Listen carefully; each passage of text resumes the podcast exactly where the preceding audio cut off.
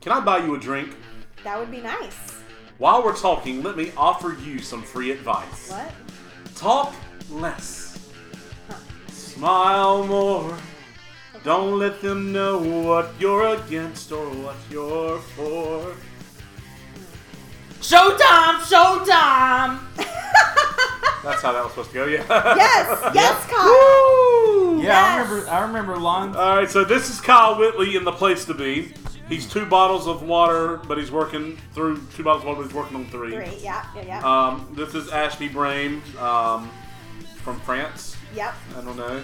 And Yep. Blau Blau. Oui, I'm- oui, mon ami. Yes. Je m'appelle Ashby. Great. She's the Lancelot of this podcast. 100%. And then Blau Blau, I am Eric Creech. so, Please start introducing yourself like that. Blow, blow. Lock up Eric your Creech. daughters and horses Yes. against Eric Creech. yes, both your, yes, both your daughters and horses And horses. in that order. I just imagine you're like parent teacher conference or just one of those nights with the like, parents come in. hello, I'm so and so's married. Blau Blau, I'm Coach Creech. But you gotta do the blows loud and then just normal like blow, blow. I'm Coach Creech. oh, lock up. Wait a minute. Oh, man. wow. You Got any horses at home? What? Lock 'em up. What? like Oh. I said. Showtime, showtime. Oh my goodness! So uh, we are live on Facebook. We're live on the podcast here. We We're very guest. excited because this is the episode that we have been waiting for since July third. Alexander Hamilton. Yes, I Did you love. copy it. my my Facebook post today? No. That's literally what I said. Did you- I said this is the day that Eric Creech has been waiting for since July 3rd. I need Great. to check Facebook more often. Apparently. Great minds. Great minds think alike. yes, this is the Hamilton podcast here on the What the What podcast, and I just have to ask, how do you say no to this? Whether you are a fan of Mr. Lafayette, or maybe you prefer Thomas Jefferson. Or sensitive Lawrence. Yes. Uh, please subscribe to us on Apple Podcast, Stitcher, Spotify, or wherever you get your podcast, and please rate and review us. We take Work. five stars so we can work, work. Angelica. All right. Eliza. And Peggy. yes, I should have went with that. Whether you're an Eliza, an Angelica, or a Peggy. That's right. Um, we would also ask that you find us on social media Twitter, WTW underscore media, and on Facebook, YouTube, and Instagram at What the What Media. All one word. And please share this with your friends because we need more followers. So please, if you're listening to this, share it with somebody. We're up three on YouTube. We are up there. We're We're at 54. That's 54. right. Yeah, we're at 54. Yeah, come on. As we finally liked us today. Yes, finally. she finally followed herself on the YouTubes. I mean, look. All right. So, with that being said, we're going to jive or take a deep, Deep dive. dive. I don't even have my And script. Yeah, we're going to jump jiving well here mm-hmm. into our episode of the Hamilton Disney Plus release. While that is our main focus, we'll also be going deep into all aspects of Hamilton's life, more than likely, because we have a book here about him. Yes, um, we we might even talk about the original Broadway, which this Disney Plus release was based on, or just actually just kind of filmed over. Correct. So uh, this is our spoiler warning for you. If you've not seen Hamilton, what are you waiting for? Go watch it. Oh my gosh, go There's watch no reason to wait for it. Wait for it. Well, the bad part is if you haven't seen this yet, you're getting no references out of it. exactly. Yeah, this we've isn't thrown in like- a solid four song reference Yeah, in the for first four minutes in, Yeah. you're like, what are these What people are they talking, talking about? about? Yeah. Yeah, this isn't one of those episodes that you can be like, oh, well, you know, I haven't seen that, but I'll enjoy it anyway. No, So yeah. No. Spoiler warning. Spoiler alert. Go watch Hamilton. it's so good. okay, and talk less and smile more. Yes. So, with that being said, we're gonna give you a brief refresher Yep. on what actually happened in this musical. Uh-huh. And by doing so tonight, we're actually going to look at the biography that this musical is based on. Ashby no. is. What? Not quite. No? I uh this is the Spark Notes. so Never okay. mind. Um, but she's going to read a timeline Yes. of Hamilton's life. Yeah. So, I mean, this is kind of telling on me, but obviously we know that uh, Hamilton the musical, lit, written as written by Lin Manuel Miranda, is based on the Hamilton biography by Ron Chernow. Yes. Um, Lin, who also wrote In the Heights, just another really good Broadway musical that they also just turned into a movie, which I 100% recommend. And if you know the cast of Hamilton, then you will recognize a lot of them in the Heights. Um, he was on vacation from In the Heights and wanted something to read, and so picked up some light reading, if you will, Some a light thousand reading. plus page biography of Hamilton. As Again, one does when they're on vacation. as one does. Um, and I, after watching Hamilton, was like many people having this sort of revelation that I had either not been taught or had forgotten most of the revolutionary history that a public education in this country affords you. So, of course, I So wanted sad. to know more because it's fascinating. And I do think that Hamilton's life lends itself somehow to the modern aspect of hip hop. Um, but I, as a busy person right now, was trying to wrap my head around reading a thousand plus page book and just couldn't. So what I did is I basically looked at like Hamilton biographies for teenagers. so like if I was a young adult reader, This is literally the equivalent of explain to me like I'm five. yeah, one hundred percent, one So in hundred other words, this is totally for me. So I wanted to find an, a Hamilton biography that was readable and understandable and that was like on the surface that I could sort of like get through and have a comprehensive but broad stroke idea of the history of this man's life. Okay. Um, and this book is written by Martha Brockenborough. And so in the back, she has this helpful timeline. Um, and so the play covers basically Hamilton's entire life, starting with his um, birth on the island of Nevis in the Caribbean, all the way up to his untimely death through a duel at the hands of Aaron Burr. So I'm going to really quickly go through his life timeline because that'll give you a concept of the different sort of acts of the play, I think. Right. Okay, so in 1755, he's born. In 1772, he arrives in New York City. So what happens is he there's a hurricane, there's a lot of like toil in his young life. His mother dies of sickness. His father, um, who was not married to his mother, leaves them, abandons um, Alexander and his brother, who are illegitimate children, which has a stigma of its own in that time. And he manages through like grit and you know scraping by and, and wit and writing and intelligence to get the people of his um, home basically to raise enough money to send him to get an education. And so by the time he's in his late teens he arrives in new york city so he enters king's college in 1774 um, right as the cusp at the cusp of the Revolutionary War starting. As we know, the war officially started in 75. So he's at King's College. Um, this is may have been sort of allegedly in the play when he comes into contact with Aaron Burr, um, but really he doesn't come into contact with him until later in his life. In 1776, so we're now moving into the war at full stop. Um, he becomes an artillery captain.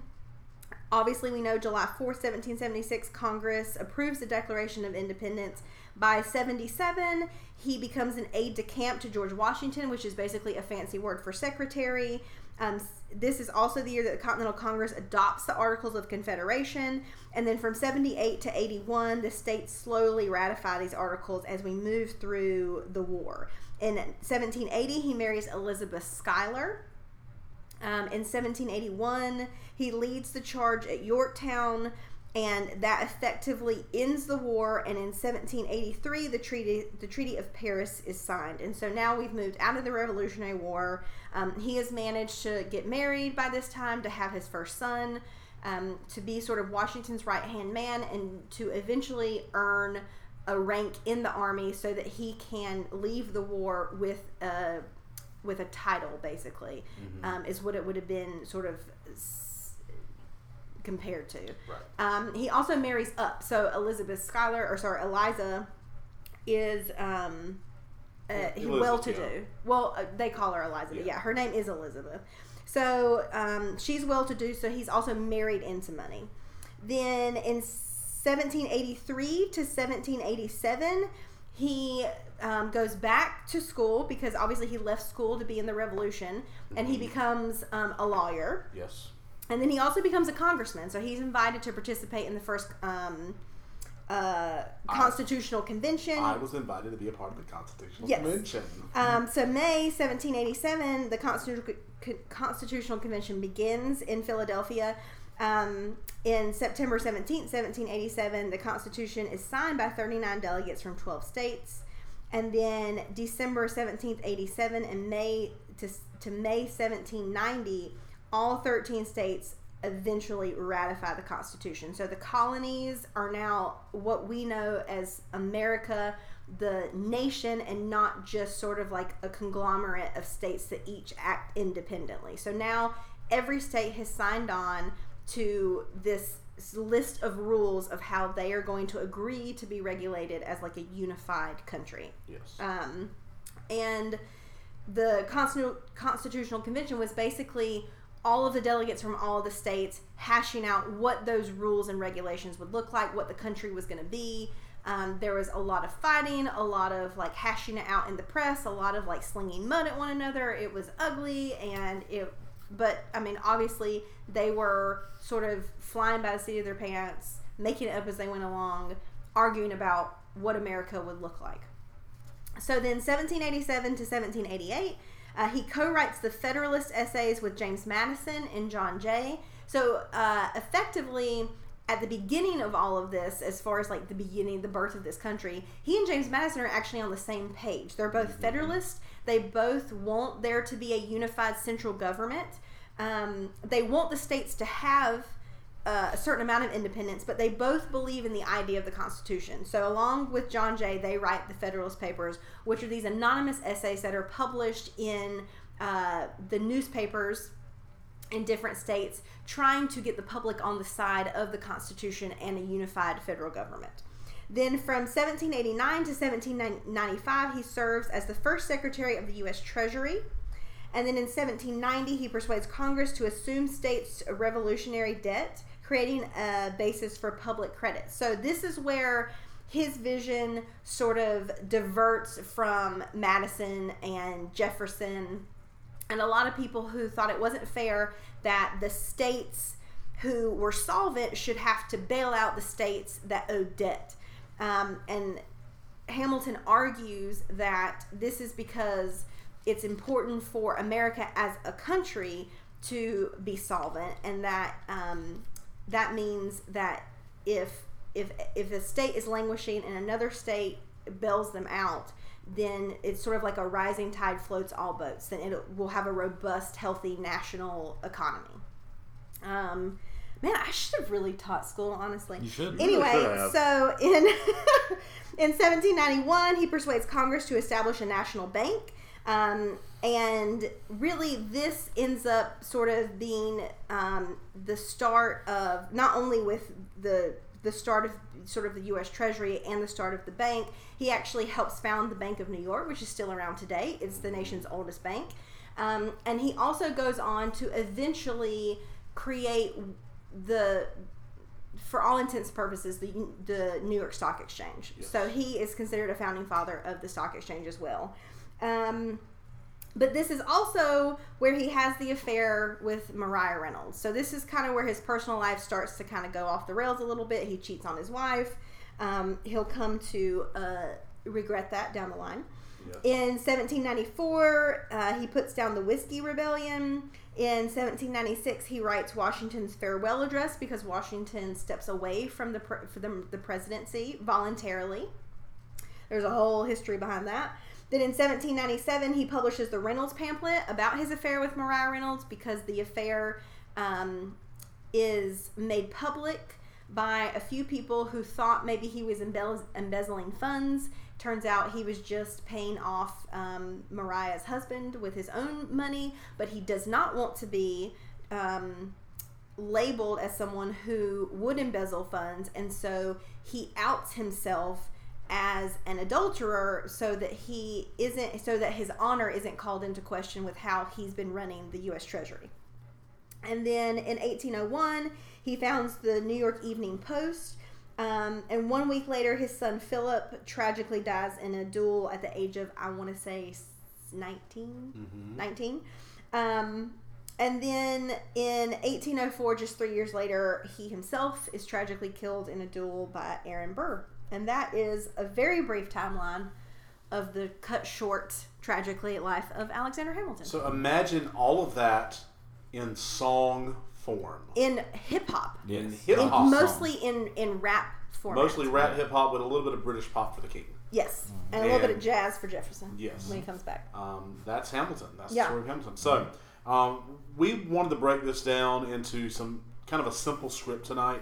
Um, I believe we had it broken down into the story, the cast, the music, what else, uh, and like the production. Those are the four things. Presentation and then Presentation, fun yeah. facts. As always. So let's um oh, the cast. yeah let's dive into the the your thoughts on the story. Before you do that, William Wright has a question for you. Yeah. Okay, Says, "Excuse me, are you Aaron Burr, sir?" Yeah. that depends. Who's Who's asking? asking? I'm getting nervous. sir.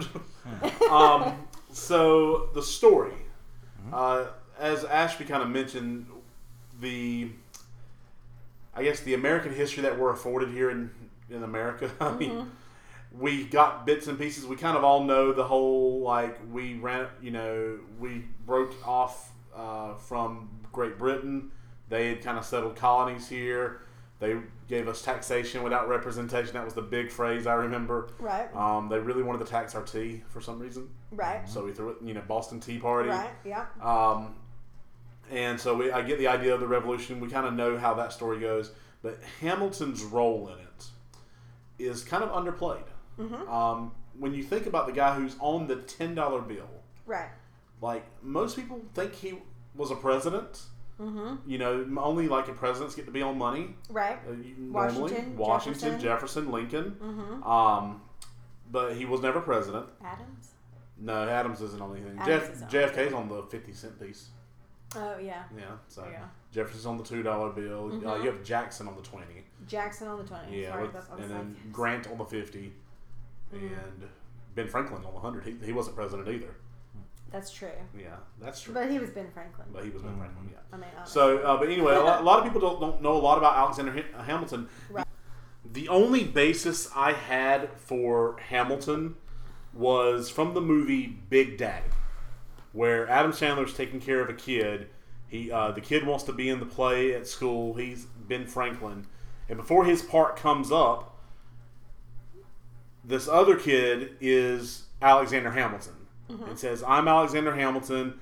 I founded the newspaper, the uh, the The Treasury, the New York Post, yeah, the and- Treasury, and, the Coast Guard. and the Coast Guard.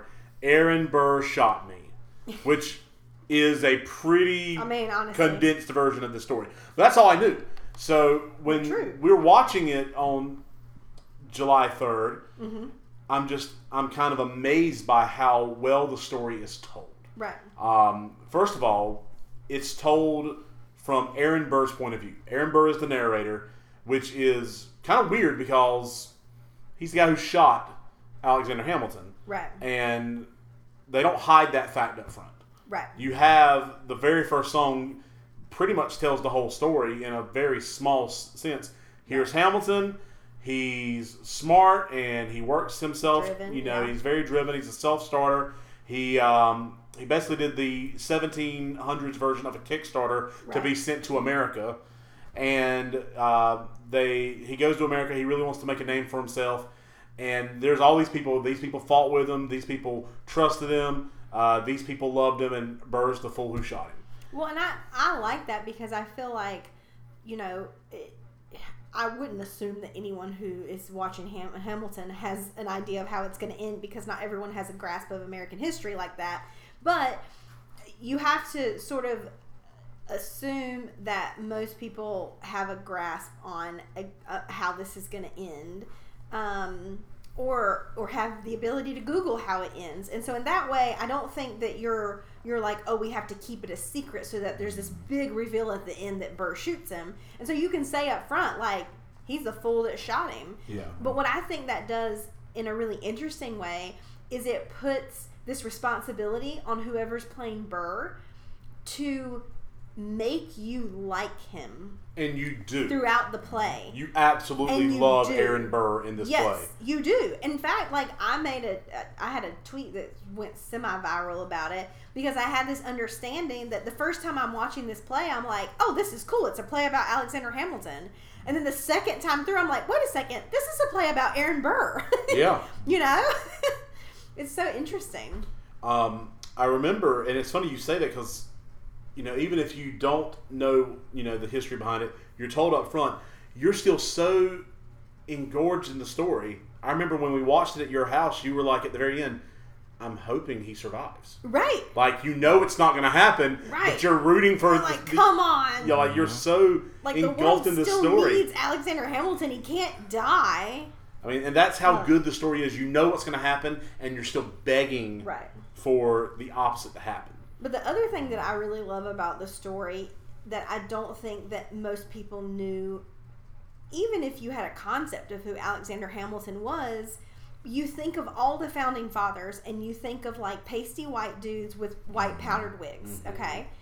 And this guy, I'm sure was was white passing. I mean, I know that he looked white, but I mean, because we look at all the portraits of him, right? Mm-hmm. But this is a guy who was born. I don't know. There's pictures of Jesus. And he's Well, that's true. That's also very true. But I think if I understand that his mother was a white woman, I think she just happened to be in the Caribbean, and his father was Scottish. Mm-hmm. Um, and but he was born and raised in the Caribbean, so he comes to New York as an immigrant. Yeah. So like, and and a bastard. They say it over and over again. He's an illegitimate child, and he's an orphan, and he has no money, and he's an immigrant. Yep. And that man ends up being a bedrock of our country and our financial institution. And the fact that that kind of story is a revolutionary era story. Yeah. I mean, it just it's so perfect for the world we live in today. Absolutely. Where 100%. stories like that need to be told. And this man is on our currency. Yeah. I mean, it just blows me away. Absolutely. Uh, Kyle, you, you've been kind of quiet. Well, I have, but I could I could fill in here. Uh, I came into this the night we watched your house. I knew that somebody we had talked about it. I think like on an episode or something. Mm-hmm. That this is coming out on Disney Plus. We need to watch it together, and so we did, and we got together. And, and part of that, if I don't mind interrupting, part of that was this is in the middle of shutdown, pandemic, quarantine. Nothing's coming out. Right.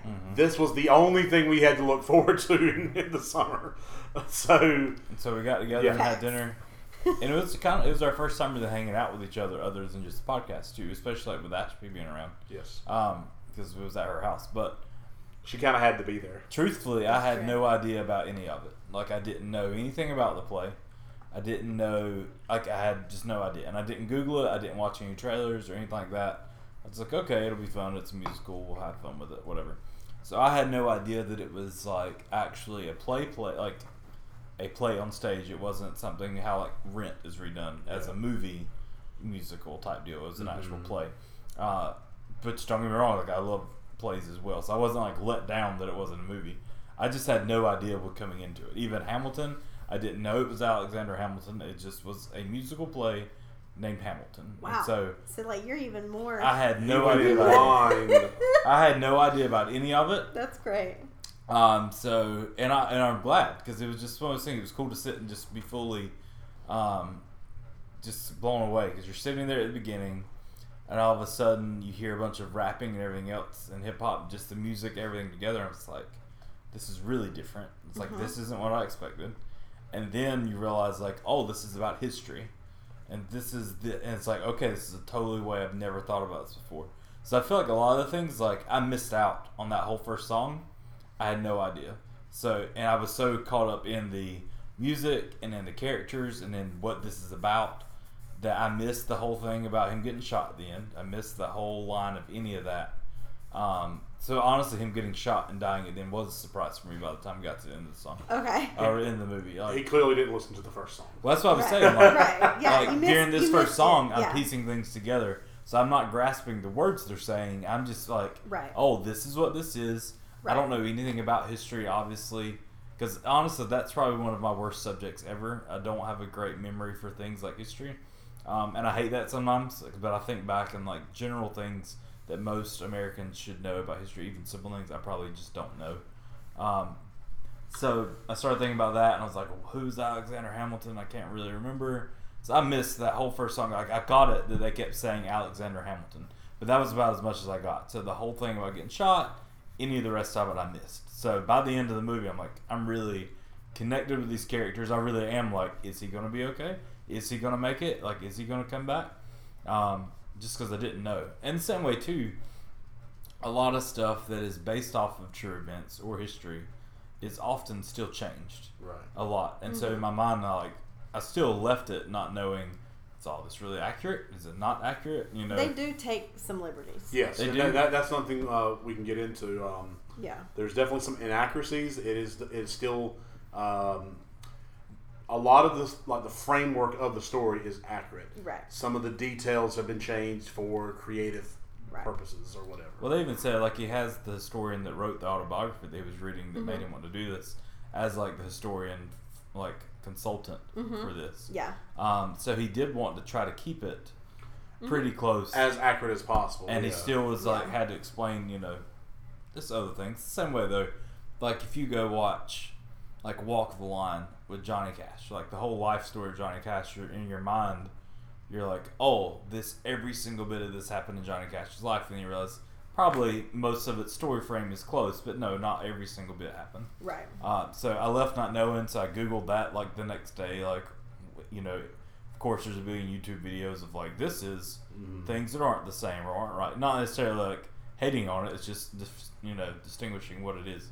Um, Well, I think that's one of the things that makes this musical so compelling Mm-hmm. is that it compels you to go out and learn the history, Right. learn what the actual story was. And yes, there are some inaccuracies in the story. Um, again, it's it is a creative outlet. It's not. It's it's the accuracies, the big framework is all there. Right. Um, but for creative purposes, some things have been changed to, for the betterment of the story.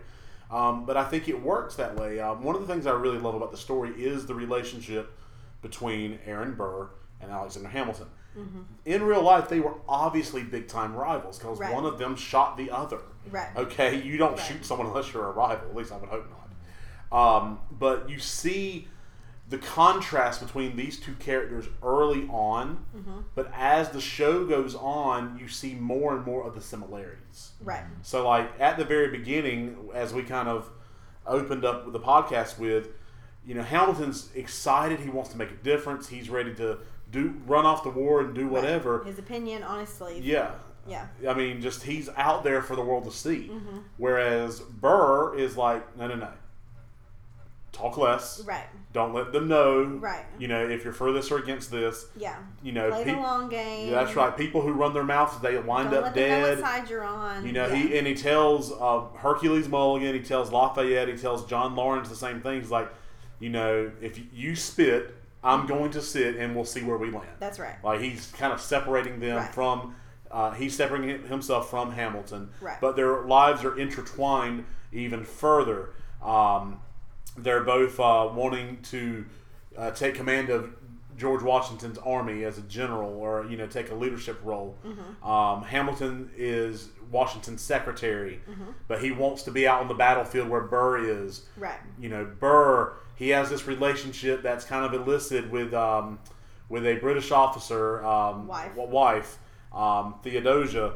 Well, Hamilton goes down that road down you know f- several years later with Maria Reynolds. Um, they are on opposite sides of the dueling fin- um, dueling. Um, so they're the seconds for um, Lee and Lawrence who are Yeah. dueling. I mean, they're just they're mirrored up against each other Which perfectly. uh, that's one inconsistency. That's In an real inconsistency, life, Burr yeah. was not Lee's second. Yeah, but makes for a better story. It does. Um, But Hamilton, mm, Hamilton almost got in a duel with James Madison. yes, Uh, no, James Monroe. Monroe. Yeah, the fifth president. Monroe. Yes, And Burr was the second for one, for Monroe, I think. Yeah, so kind of a- the clear head and talk them out of dueling. Yeah, so most disputes die and no one shoots. Right. In that right. case, it was so true. like there, there there are a few duels. There were a lot of duels. There's a lot of dueling. yeah, America was really. honestly. You, you think America's gun happy? Now they were gun happy then too. Yeah. Um, like oh, Look, we'll just shoot at one another. We'll and just shoot each other. doesn't die is right. Honestly. that's right. but um, so they end up working together as Mm-hmm. lawyers. Um, they're on opposite sides of the fence of defending the U.S. Constitution. Um, and then Burr just he wants to be where Hamilton is. He's complaining about the whole story. You know, Hamilton he doesn't waste time. Hamilton doesn't throw away a shot. You know, I want to be in the room where it happens. I want to, you know, so Mm-hmm. Burr ends up following Hamilton's footsteps a little bit, whereas Hamilton starts borrowing something from Burr. He even says that in that song, "The Room Where It Happens," I'm gonna have to listen to some of your advice. I'm gonna have to talk less and smile more to get what I want. Right. So they end up sharing their Mm-hmm. ideologies and using each other's ideologies throughout the story. Right. Um, Because Burr realizes to get elected, he's going to have to like really put himself out there, Mhm. you know. And Hamilton realizes to get things done, he's going to have to play the game Exactly. of politics. So you weave that story together, and then it just all kind of comes crashing down whenever Washington steps away. John Adams fires Hamilton. Jefferson's Je- Je- stirring the pot. Yeah, Jefferson's a stir part. He, we'll get to him when we get to casting. But Yep. oh my goodness, Jefferson. Yes. Um, and Burr's like, you know what? I'll run for president. Why not? I've already taken uh, Hamilton's father-in-law's Senate seat. Even Right. though, like, so when did you become a Democrat Republican?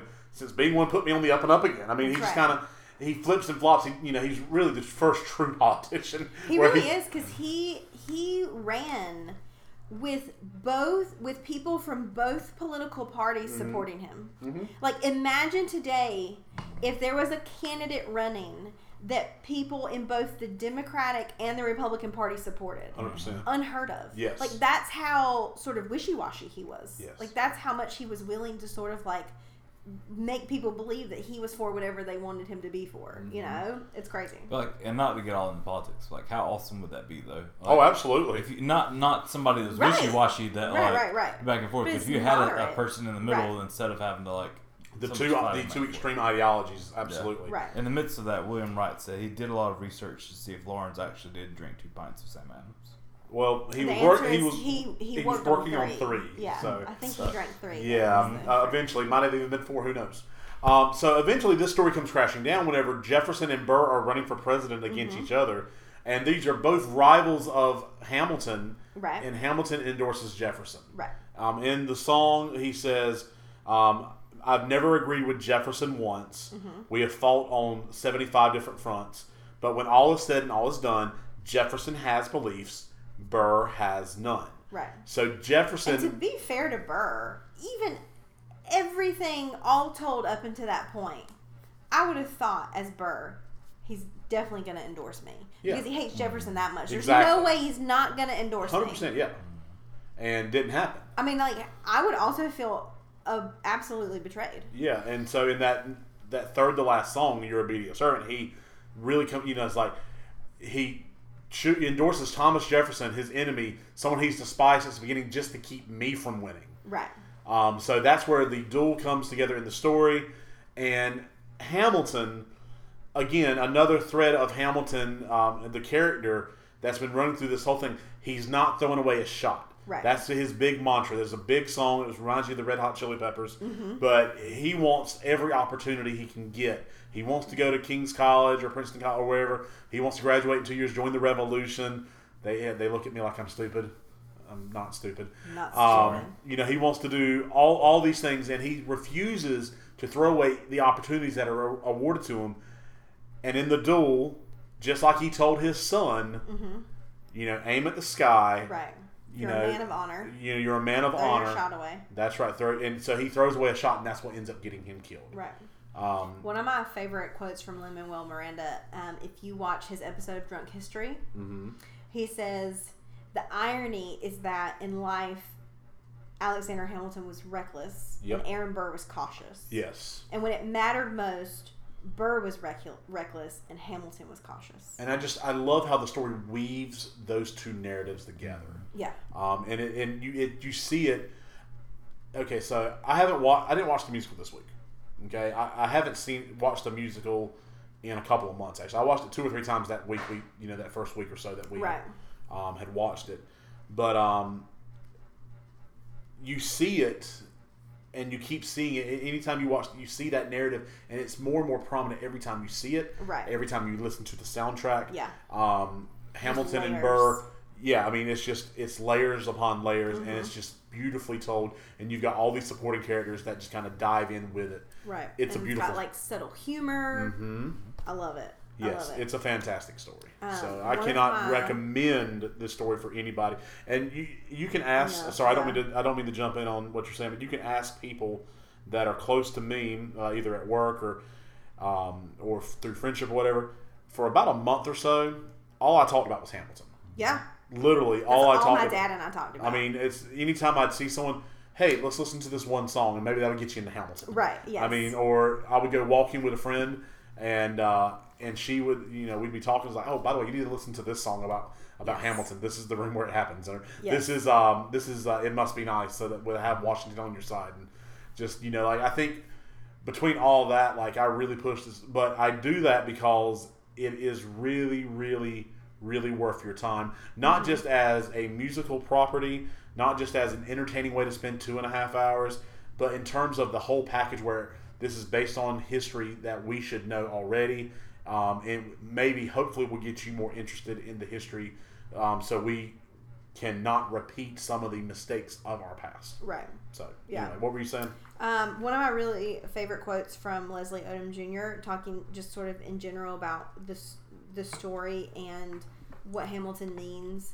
Um, he says, "I think our show is doing a good job of reminding us that all of us are more than one thing." Yes. And so, you know, it's interesting, and I'll talk about this when we get to cast, but um, there's obviously if you if you have never seen Hamilton and you have no concept of Hamilton or who all these people are, and you hear us talk about the founding fathers and revolutionary history, it might surprise you when you go to watch Hamilton and everyone on your screen Is a person is of color. is a person of color. Yep. Um, so just be prepared for that. The casting choices, I think, are amazing and speak for themselves and are modern. And like I said, we'll we'll get to this, but um, I just really love how this story is is like you said, it's history we should already know.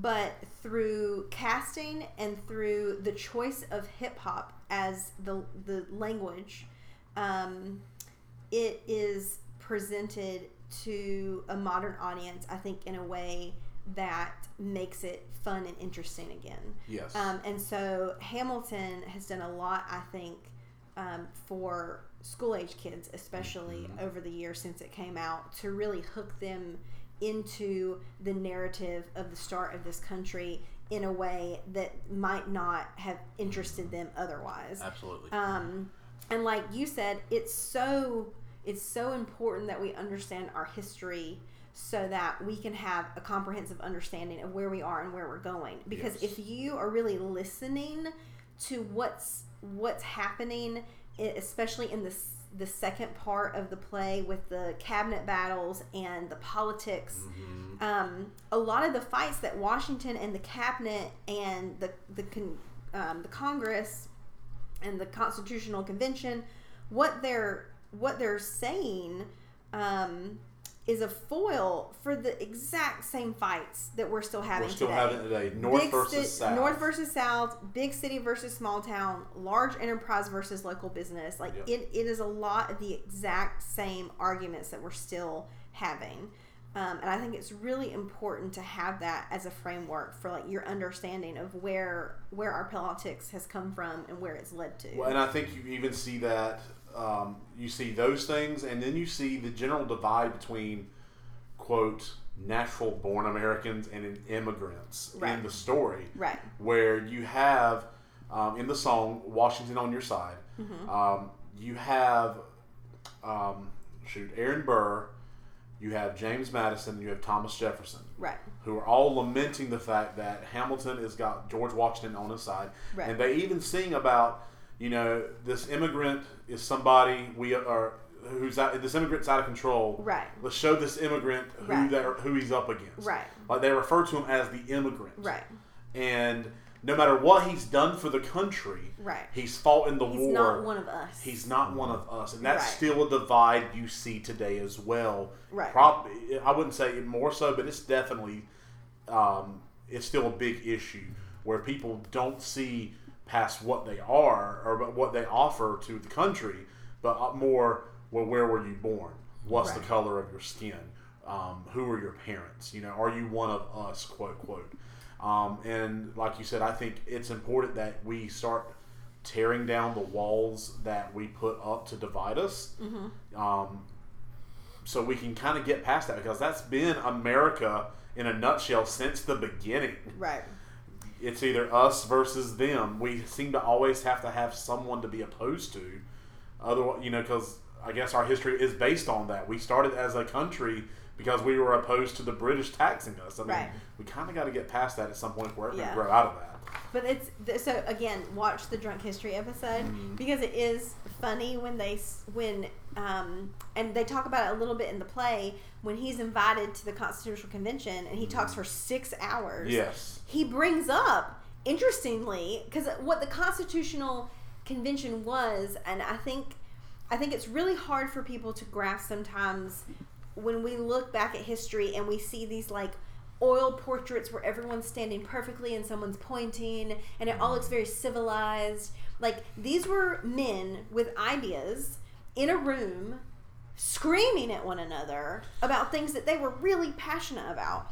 And so, you know, Hamilton gets up and first of all talks for 6 hours and throws out ideas. So this isn't like they didn't get in a room and just like quietly and quickly draft our constitution. He's sort of like maybe we like have um like con- congressional seats for life. Maybe the presidency is inherited. Like they're just throwing out ideas, and what they know is what they've come from. Mm-hmm. And so he's throwing out these ideas, and they're like, "Oh, that sounds like that sounds a lot like royalty. Like maybe he's a loyalist still, you know? Right. Like you know, it- Well, like that, that's something just, to like, keep in mind, though. behind his back. Democracy was not a proven form of government. Right, there. right. I mean, they were This was a great experiment. like when I say flying by the seat of their pants. You know, um, like they say in the play, every experiment forms a precedent. Like, Mm-hmm. like they they had they were just sort of like grasping in the dark at this idea that they had. You know, they know they knew that they they didn't want what they had come from, which was like absolute monarchy Yes. But they didn't have a sense of like what on the ground democracy looked like. They're literally making it up as they go. They're Right. throwing things at the wall to see what sticks. Right, but That's why so the Constitution has amendments. Correct. Okay. Yes, the Th- Bill that- of Rights. The Bill of Rights. which I wrote. which I wrote, James Madison. James Madison. Um, That's why, yeah, the con, you know, they say it in the uh, in the last song in Act One, nonstop. Um, you know, Hamilton's going to Burr. Will you help defend the Constitution? Do you believe in it? Well, of course. Well, then defend it. He's like, well, what if you're backing the wrong horse? You know, Right. like it's full of contradictions. He's like, well, so is independence. it was independence. Um, right. You know, what did we fight for if we're not going to fight for this? Right. The whole point of the war was so we can shape how we want America to be. right. And um, so I think it's really super important that uh, this play really presents not only the ideals that we want in America, Mm-hmm. um, that were present from the start, but also the things that we really shouldn't really ha- want in America that are still here Right. from the 1780s on. Right. Um, so it, it does paint a very whether since uh, I can't talk. I'm just so jumbled up with my with my thoughts. There are some inaccuracies in the, in the play, but I think it does present uh, very accurate portrayal of America then and America now. And in fact, and let's jump into casting here. Unless you got anything you want to add. Um, Yeah. Lin Manuel Miranda said that this is the story of America then told by America now. Now. Yes. And that's the whole purpose of the casting of the people of color, black, Latino, Asian um, Yeah, I put, actors and actresses um, of descent. I put these are not perfect people. These are deeply flawed people. In fact, there's a really good interview with um, I don't know if it's David Diggs or David Diggs. It's David. David, David that's how I pronounce it. Okay. I've been saying Um, da- Davi, uh, David. I looked it up today because it's my favorite. Yes. So, David Um, you know, he's in an interview. He was like, Thomas Jefferson was a genius. He wrote some of our basic founding documents. Like Yes. you cannot dispute that. I mean, part of the reason America is as vast as it is is the Louisiana Right. Purchase, which was commandeered by Jefferson. Right. And he was our liaison to France. He helped Mhm. us win the war over there in King Louis' ear, being like, Yep. send more guns, send Yep. more money, Yep. send more men.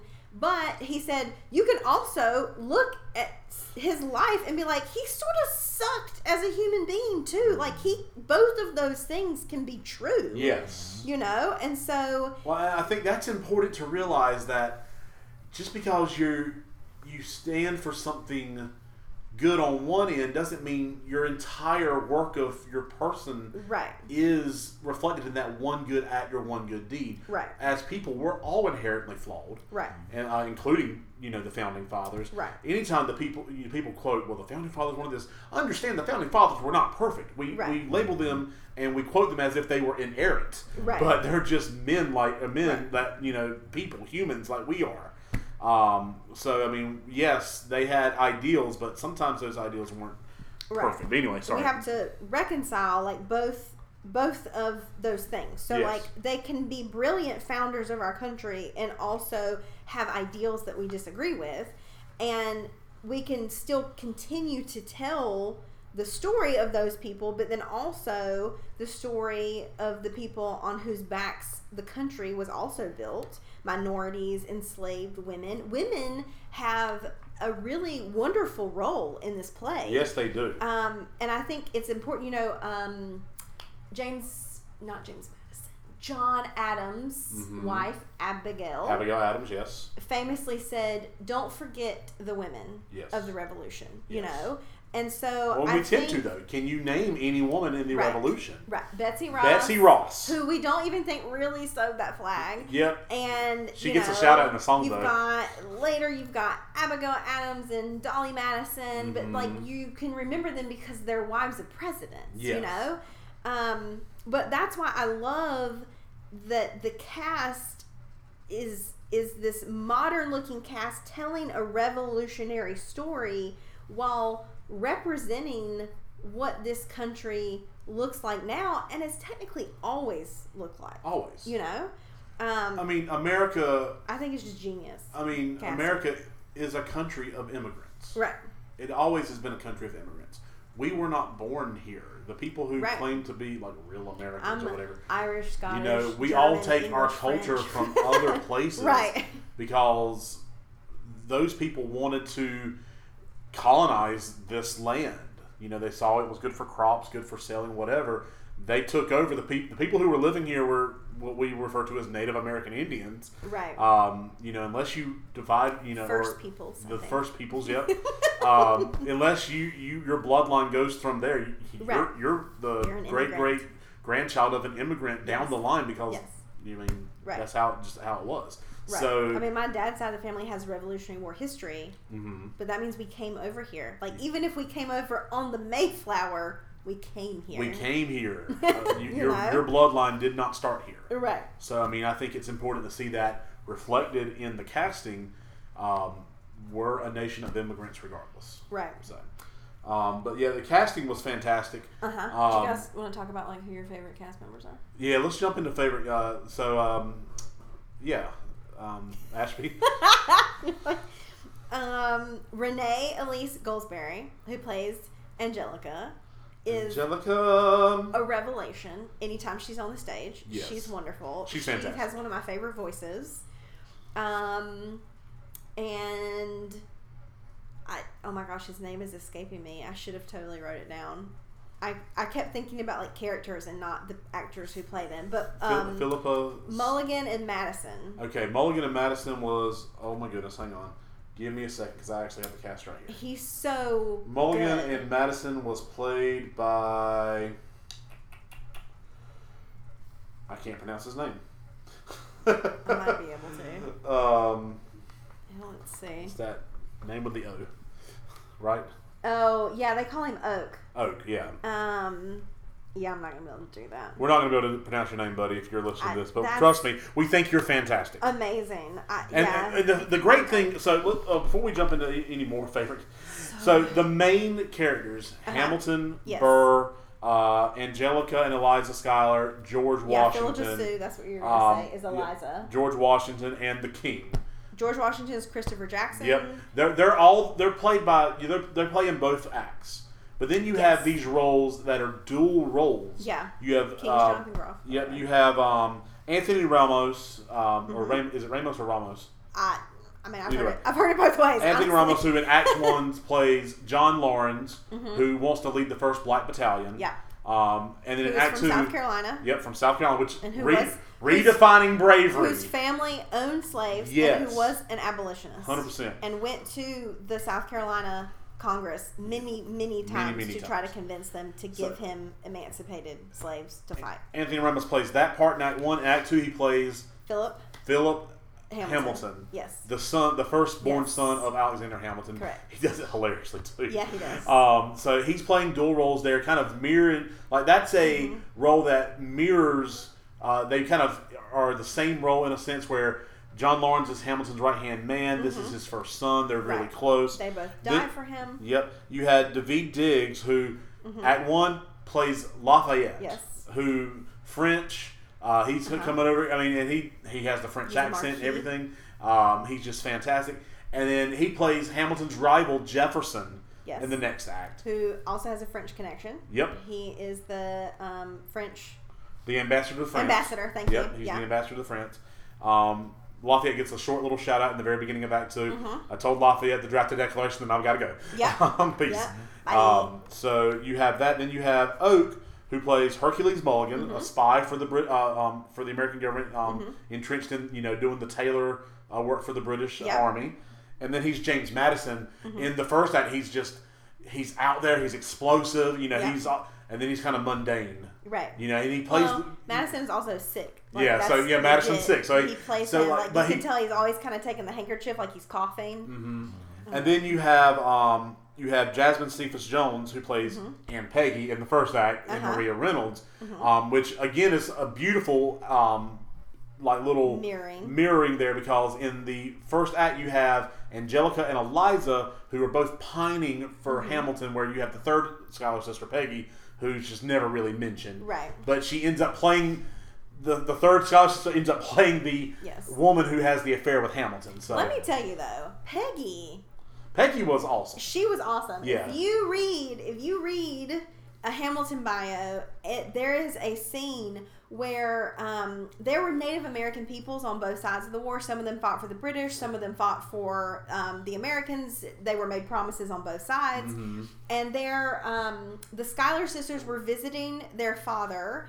Um, and they were attacked, like in their home, on their land, by a battalion of British Native American soldiers. And they were trying to round up the children. They were trying to get everyone upstairs to lock themselves in this room to try to like wait it out while they ransacked the house, hoping if they could just take what they wanted, they wouldn't hurt anyone Right. and they realized that they left a child downstairs in the cradle. And I can't remember if it was one of Angelica or Eliza's kids, but Peggy, realizing what has happened, throws the door open, runs downstairs, grabs the child, and as she's running back up the stairs, a tomahawk flies by her head and embeds into the wall, and she ducks underneath it and keeps running. Like, an amazing That's woman. insane. And now, and here's the great thing about those dual roles, Act One and Act Two. They were so good at those roles, I didn't realize it was two, or it was the same Yes. actor or actress playing dual roles. Yes, you have a Like- moment where you're like, wait a second. Well, I even asked earlier. I remember watching and be like, "Whatever happened to Peggy?" And you're like, "Well, that's her right That's there." right. Yeah. And it was like, what? like literally, you have Lafayette in the first act, and then I don't, re- I, I can't tell that's Jefferson Right. coming out for Act Two. And all I did was let his hair down. Yeah, Yeah. I mean, literally, Yeah. but he plays those roles so perfectly. I, okay, so I know we're talking about favorite cast members. Mm-hmm, but Let me just go ahead and say the casting for the Disney Plus pr- um, presentation of this was perfect. Mm-hmm. Yep. Like Was it literally, that was original perfect. that. Yeah, that's just all the That's the original original Um, well, mo, mo, um, yes, uh, they're Mostly, mostly. Um, because Yeah. they basically just recorded over a few different nights them doing the play Mm-hmm. with an audience, and then for certain close-ups, they went back and recorded those moments in an empty Mm-hmm. theater, and then they cut it all together, as I understand it. Um, Jonathan Groff, who was on the original Broadway performance, um, he was not on the performance originally that they were filming, but he came back Mm-hmm. Yes. for a weekend so they can film his part. Yeah. Um, the actor who I think it was Rory O'Malley who was doing the uh, tour at the time Mm-hmm. um, stepped aside for those shows so Jonathan Groff could get you know Right. to be a part of Could the original. reprise his Yeah. role. So anyway, we're talking about favorite cast members, and I just had to start gushing over all of them. So Yes. um, favorite cast member, cast member. Or I said was um, Derek Diggs where he did Lafayette, but then Jefferson. And honestly, going back and looking at things today, my favorite between the two is Jefferson. Right. I like Lafayette, but I feel like, to be truthful, I've only seen this one time. It was the time with you guys. Um, I'll talk more about that in the presentation, I guess. Not Okay. it's not a negative thing. No. It's just been in my brain. I went back and started watching different clips and stuff too to get a better, fresh mind of.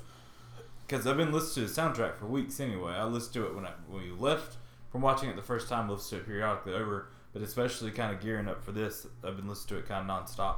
Um, and something I really like about all the cast members they chose, just visually watching it, is they're all individualized. They're all each distinguished as a different person, even though a lot of them are wearing similar clothing. There's never a once of like, wait a second, who's this or who's that. The same way that you would look back in history at a bunch of like, like you said, like powdered wig dudes that you would look at and be like, they all look the same just because there's a bunch of dudes in a room with powdered wig, wigs. Like, who's Hamilton? Who's this or who's that? I really like how they each person has their own style, even the voicing, and that's one of my fun facts. I'll get to that later, but like Hercules Mulligan, like I love the fact that he's the way he sounds and everything he does is different than every other person, Mm-hmm. and each person's that way. Each person singing wise um, is stylized differently after some other people. Like I said, I'll talk about it later, but um, just how he has the very deep spoken part, like it just stands out that like I want to hear what he has to say. And a lot of times it's nothing like giant compared to some of the other things that are happening. Uh, but I just love his performance of it. I love that he makes that character his own, like just by what he does with his voice. Like it's a mm-hmm. deeper voice, and he makes that character its own thing.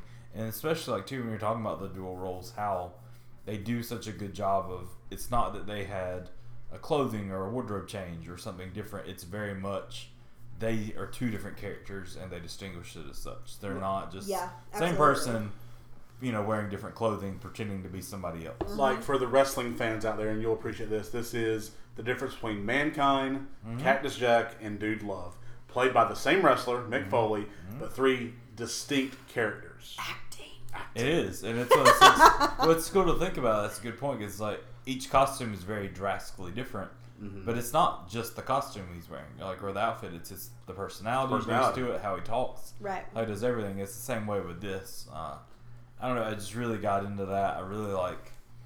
I like the way that Jefferson, his just his the way like all of his lines and stuff is written and how he approaches those, how he says them. Like he's got the fastest rap in the entire Yes. play.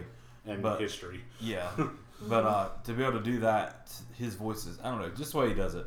Um, it rel reminds me a lot of like Eminem, like watching or listening to it, not necessarily watching it, but I think back to whenever I started listening to rap in middle school. You had Eminem that came out was just very much different. He had that different tone, like type of his voice, and he was just very smooth and fast. And that's what I relate to listening to Jefferson and just the way that that character is portrayed. Absolutely. Um, but that's that would be my favorite. For me, it can change on a daily basis. So I'm, I'm going to talk about a few standouts um, for probably several hours at this point. So Mm-hmm, Um, your dog is now going to be Hunter's property from now. No, because we're sleep going on this couch, I guess. Yep, it's comfortable. Trust me. Um, I want to talk about Lin Manuel Miranda first of all. Um, Lin Manuel Miranda wrote this. He composed the music, and he also stars as Hamilton. I'm not a huge fan of his singing or his rapping. I, I do th- feel like it comes off a little stilted sometimes, or a little just not natural for him. But in terms of character work, you see emotion Mm-hmm. through his acting, through his face. So, can I break in for just Absolutely. a? Um, Lin wrote the music before he realized that he was going to play Hamilton. Yes. That was me. Uh, he thought he might want to play Burr. Yes, I was about to bring that up. And yes. so he wrote uh, the music for Hamilton's part, especially the singing parts, Mhm. just a little above his range. Right. So I think there is across the board people who are big fans of Hamilton and Lin who agree that Yes. like he's definitely not the best voice in the No. cast. So like I'll just I'll let you continue. Yeah, absolutely. So yeah, he uh, he said I felt an equal affinity with Burr. Uh, Burr is every bit as smart as Hamilton, every bit as gifted. He comes from the same loss as Hamilton, but he chose Hamilton. He's like, whenever I get called in for stuff for Hollywood, I get to be the best friend of the Caucasian lead. But if I want to play the main guy I have found, I have to write it. Um, I get to be cockier than I really am. I get to be smarter than I really am. I get to be more impulsive than I really am. It's taking the reins off your id for two and a half hours. Um, and- but he does lament the fact that he gave the two best songs, "Wait for It" in "The Room Where It Happens," Yeah. um, to Burr. He's like, "Those are the two best songs I've But ever man, written." we get to watch Leslie Odom Jr. yes. Kill it. Well, good segue into Leslie Odom Jr., who is fantastic in Mm-hmm. every sense of. I mean, he he takes Aaron Burr, which if you go back and look at some of the history of Burr and like what happens to Burr after the duel Yeah, yeah. and all the stuff that leads up to it, I'm gonna he's- read it He's later. not a sympathetic character. no, he's really not. I mean, he was charged with treason. Yes. You know, he had to move across, uh, you know, overseas for you know Correct. a few years. I Yes. mean, and he he was just not. I mean, he's considered generally one of the worst vice presidents Right. in American history. There's Right. like two or three other people in that conversation. Yeah. But Burr's, I mean, he's not a sympathetic character when it comes to the history of America. And Leslie Odom Jr. makes you care about everything that happens to Aaron Burr. Correct. I mean, his Right. singing is Yes. beautiful. Like I went back and like watched Leslie Odom doing uh, Jr. doing some concerts where he would you Mm-hmm. know just sing songs from you know from Hamilton as part of his act or whatever. And I mean, I just watched that all day. He's a Yeah. beautiful singer, um, but his acting, I mean, his facial expressions are just incredible. Right. The first meeting between him and Lin Manuel Miranda's uh, Hamilton um, in uh, Aaron Burr, Sir, Mm-hmm. you, you know, you see that he when he says "I'm getting nervous," you can see the Right. nervousness on his face. I mean, he's like, "Who is this guy?" You punched the bursar. Yeah, Yes. he's like, "Come on." Um, Yeah, that's the other thing I love is I so. Uh, sorry, I'm trying to think how to word this. So there are pros and cons, right, to this. So you're watching a play. So when when we say go watch the movie Hamilton, it is a recording of a live play that you're watching. And the pro of that is that you are the camera. Yes. And the camera can get as close You get to the these best actors angles, as possible. You 100%. get the best seat in the house, Yeah. right?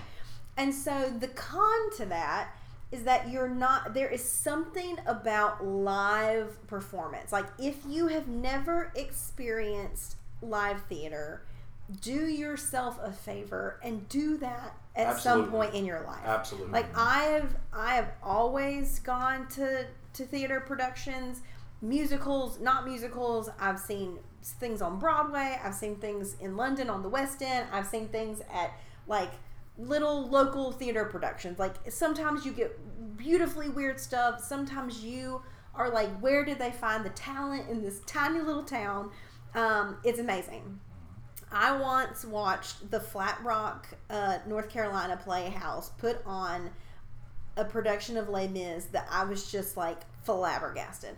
Um, all that to say though, the the great thing about what Eric's talking about, um, where you're getting the best seat in the house with the camera, is when you're uh, section C, row 89, you, You don't get to can't see see the minute expressions that these actors are putting into their performance. But when the camera is in their face, like you can see the pain on Angelica's face Mm-hmm. when she realizes that she's going to watch the man that she loves marry her sister and be happy for them. Mm-hmm. You know, and I, I- like that's just something that you don't get to see unless you have an experience. Well, it shows like they're not this. phoning it in either. They're not Right. just up there like singing and sounding good. They're also Right. just very emotionally It's attached act, to like it. I mean, th- acting. this is honestly, it's the hardest form of acting. Oh, yeah. Because not only are you you're you're trying to portray a character, but you have to do it through song. Right. And you, I mean, it's just you, you have to do so like- much. Think of the think of like the sw- the literal Mm-hmm. sweat and like tears and Mhm. spit that like especially people um, like Leslie Odom Jr. put into their character. They don't do that once for the camera. No. No, they do it do every They do night it every in a night. different Sometimes city. Sometimes eight times a week. Yeah, twice on Sunday. Twice on Sunday. yeah. Sometimes for years. Mhm. I mean, that is a lot of toil on your body and your brain and your voice and your and, emotions. it, and it's not like movies or film or TV where you mess up and it's cut. Right. No, you're live. It's again another wrestling Mm-hmm. equivalent here. You're live, baby. You're going the whole time, and if you mess up, guess what? You got to do it again tomorrow night. I mean, Right. It, Right. it's really great. I Um, feel like too, and not. I'm not trying to jump straight into presentation. I used to have some people I want to talk about, but it's one of those things of like, and music. yeah. But I feel like too, just because we mentioned it, I feel like there's a part. It's a give and take where you get the emotion side from watching it on TV, but I feel like there still would probably be an even better experience in a theater.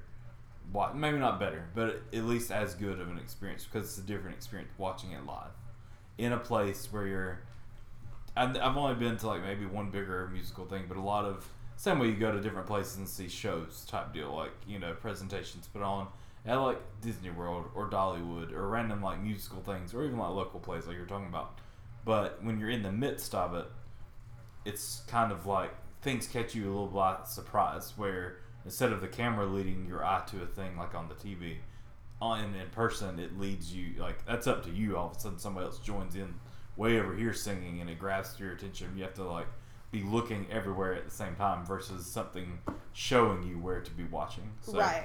I don't know. I definitely would love to see it in person. Uh, but like I said, it definitely is worth watching. It just it's not. It doesn't take away from it. I don't think by watching it on TV. Like it's definitely worth watching still. Definitely.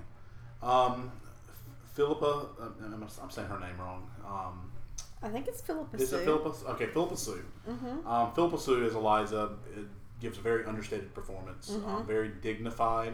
Yes. Um, you can kind of feel the pain behind some of the songs where she's just Right. begging Hamilton, come up, son, you know, come up, you know, will you tell Jo- um, him that John Adams' family, John Adams goes to to the, you Right. know, upstate.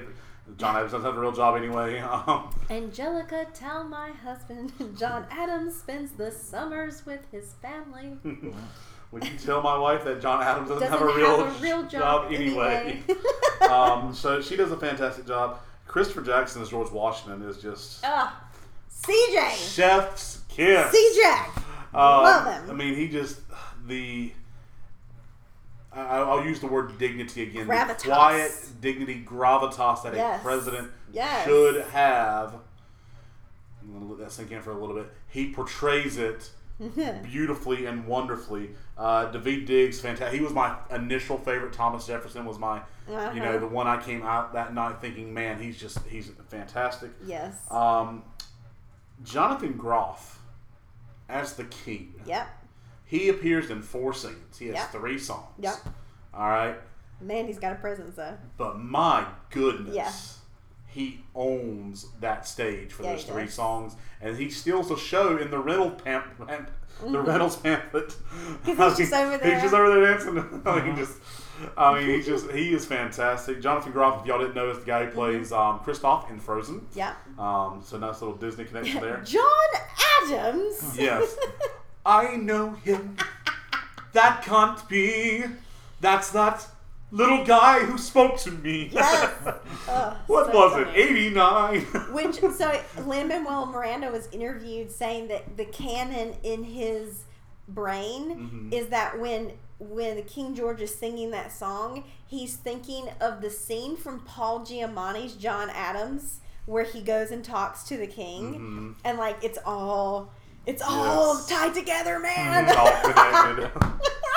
and then my current favorite as of today, Anthony Ramos as John Laurens. Ugh, like the more and more I hear Beautiful. John Laurens and more and more I read about John Laurens, the more and more Yes. I'm just a bigger fan of his. yes. You know, he tells you up front in Aaron Burr, Sir um, that he, um, you know, he wants to be the leader of the first Black Battalion.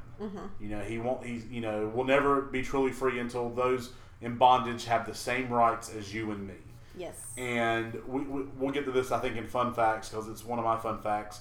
There's actually a song cut from the actual like um, soundtrack that you get on Spotify, but it's included in the Disney Plus performance where John Laurens character uh, or John Laurens dies in a battle, a pointless battle that happened.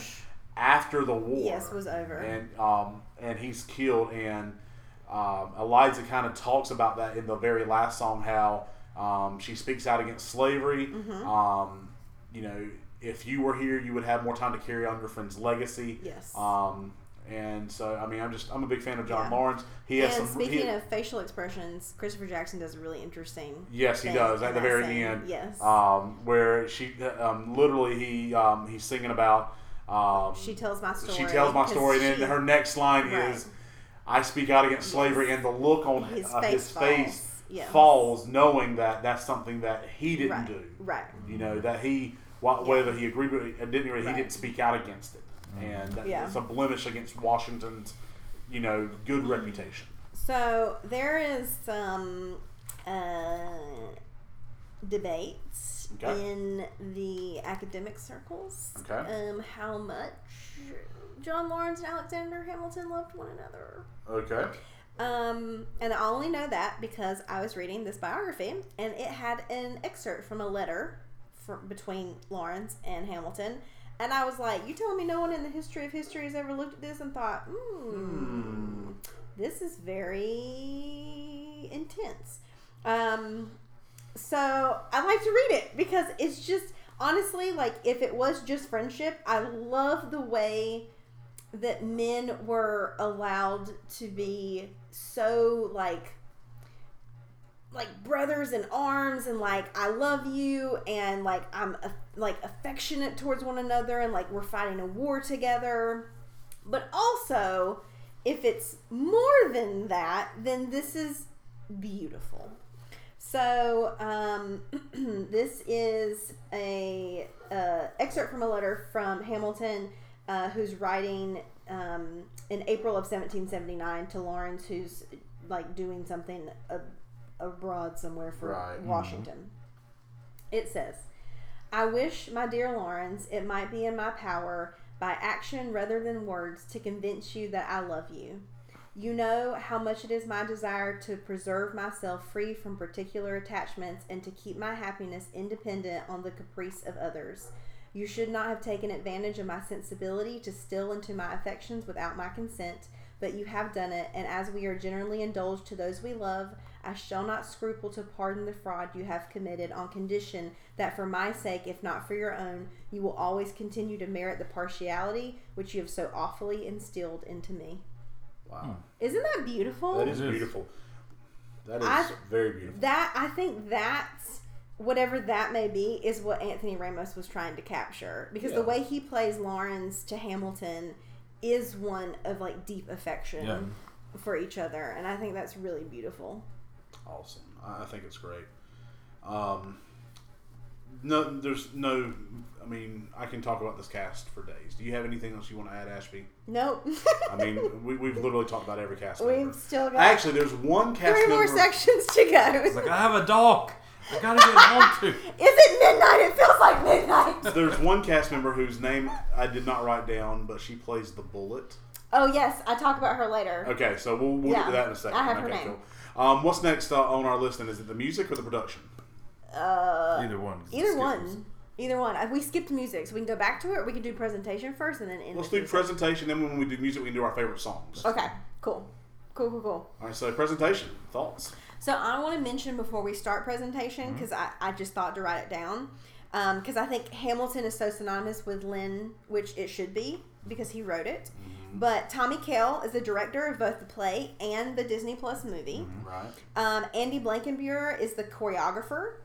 Alex Lacamoire is the music director, and Paul Tazewell is the costume designer. So I just want to throw those Yeah, people yeah. out because they often work behind the scenes. They don't get as much credit, I think. And so when we talk about presentation, we're going to be talking about a lot of things that those men deserve credit for. So I'll, s- I'll start, and then that way y'all can have your big talks.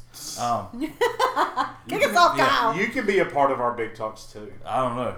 Uh, for me, I like how it's all done. Like obviously, it's done on one stage, but the settings really don't change much throughout this entire process. Nothing changes like a giant overhaul anyway. Right. Um, that's some you know plays. Well, all of a sudden, screen goes down, comes back up, looks like a whole different world. Like there's subtle things that change and they do, but it's nothing that's so drastic. But at the same time, because the movie's like two or plays like two and a half, two forty five, Two- something like that. Three hours. Yeah. Yeah. Yeah. Two hours forty minutes. Yeah. So you doesn't. It's not where it's bored you though. You don't Right. get stuck in like this is the same room we've been in for two almost three hours now. Right. Um, I did mention earlier I've only seen it once, was which was with you guys. I said like I made notes about the presentation because I wanted to make sure me saying that isn't a lack in how good this is. Uh, it's for me if my mindset I'm not one that can sit down and say I'm going to give my next three hours to this. Right. I'm a person that I'm more than likely sit and watch something for three hours, but I'm not intended on it. Like I'm watching this 27 minute episode of this, and now I've watched you know five episodes of it or whatever. Right. Um, if I'm going to be able to sit down, I have to kind of plan that, like to Right. say I'm going to sit down and watch something this long. Um, and I think it's a little daunting, honestly, like to Mhm. know it's that big, to make that step to say I'm going to rewatch this now, like Right. because that's that's committing Another three hours of your Yes, life. Yeah. and it's not that it's not worth it. It's definitely worth it. Right. I think the music's amazing. I think that every person what they've done is amazing. Um, I don't know. Just after seeing a lot of different things that have been done in real life, where like I say, the giant set changes and things, which is awesome in their own setting and on right if they how it fits. I really liked how with this one, you really are focused on the people and not so much the right. surroundings. Like, and so I, I just thought they did an amazing job.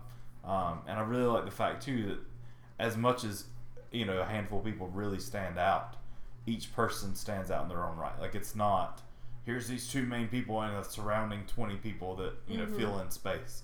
Like instead, you know there are some that don't do much. You know vocally, I ain't gonna say they don't. You know they're acting and dancing and choreography, everything else is there, but the majority of it is everyone's kind of involved, and it's Mhm. same way with I think how good music is, where something steps up into the lead spot that takes that everything surrounds around it to make one perfect, you know, amazing song, and then it can shift and something else shifts out and everything else molds itself around that to make it its own good thing. So Yeah. um, I won't get too much into the music side yet, but overall, I think every person did an amazing job to make it something that after the first hour and a half, you're not like, man, is this thing over yet? Like you want to continue to know what's next, what's Mhm. happening, and want to keep going with it. I think it goes to show that with the right story, the background doesn't matter. Mhm. The location doesn't matter. Mhm. Um, like you said, they literally shot this in front of the same stage. You know, Mhm. they might have had maybe some minor. I- I don't remember some minor cosmetic differences between Act One and Act Two. Maybe I don't. I know all about the set. Okay. Mhm. So I'll let you talk about the set in just a second. Second, but um, but it's it's focused on the characters. It's focused on the story, um, as a good story should be. If the the location overshadows the characters in the story, then how good is the story to begin with? Um, so I, I like the, the that aspect as well, where it you don't have to really really worry about well it was in this location, this location. I mean, if you've got a good enough story, that doesn't matter. Um, I appreciate the um, the wardrobe. Um, I thought did really well, and they all wore um, they all wore attire that kind of made them stand out as characters. Um, but you also saw some of that, um, some of that I guess evolution of some of the characters. Whereas like Hamilton's wearing green, Mhm. you know, For money. For money, you know that's you know kind of you know the representation. But he also kind of cleans up a little bit Mhm. as he rises in power. Right. Um, you know, that's something that I can appreciate. Um, Lafayette, you know, the, we talked about the difference between him and Jefferson. Lafayette's, Mm-hmm. you know, the you know in the war, and then Jefferson's just flamboyant. You know, he's got the, the pink or the you know magenta um, attire. Um, So an interesting thing from Paul Tazewell, the costume designer, mhm. um, and this is my only note on costumes, and I, I'll bring it up just because you were talking about it. Right. Um, he decided, you know, it's revolutionary period, Yep. modern hip hop Yep. language.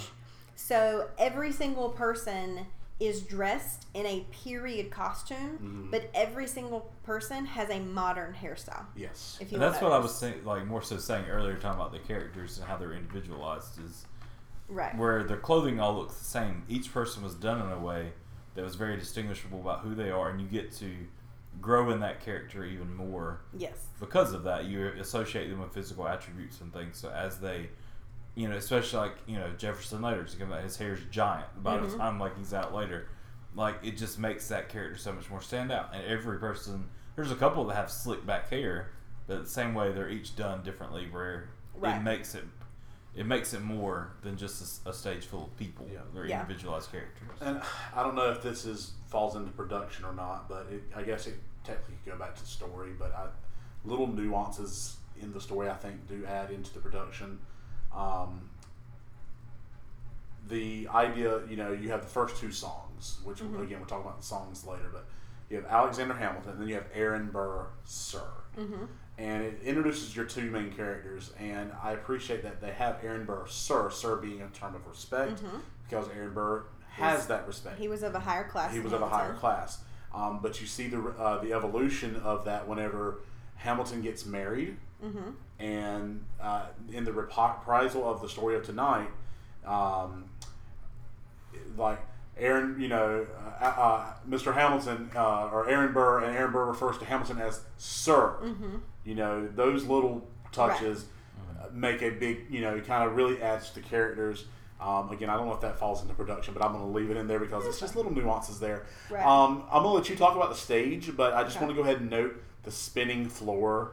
Um, Yeah, I is have that too. fantastic. So um, I, I really enjoyed that, especially for um, your song, uh, Mhm. Satisfied. "Satisfied." Yes. So, So, um, a few things from uh, Andy Blankenbuehler, who's the choreographer.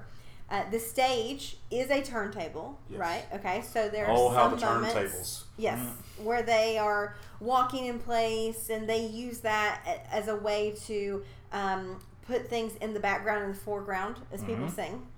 But what you might not realize is that the turntable uses clockwise and counterclockwise direction to denote time, moving forward or going back in time. They also use the turntable and turning as like as far as actors going um, turning to the left or the right to also denote when someone is moving um, against fate and towards fate Yes. which is sense. interesting.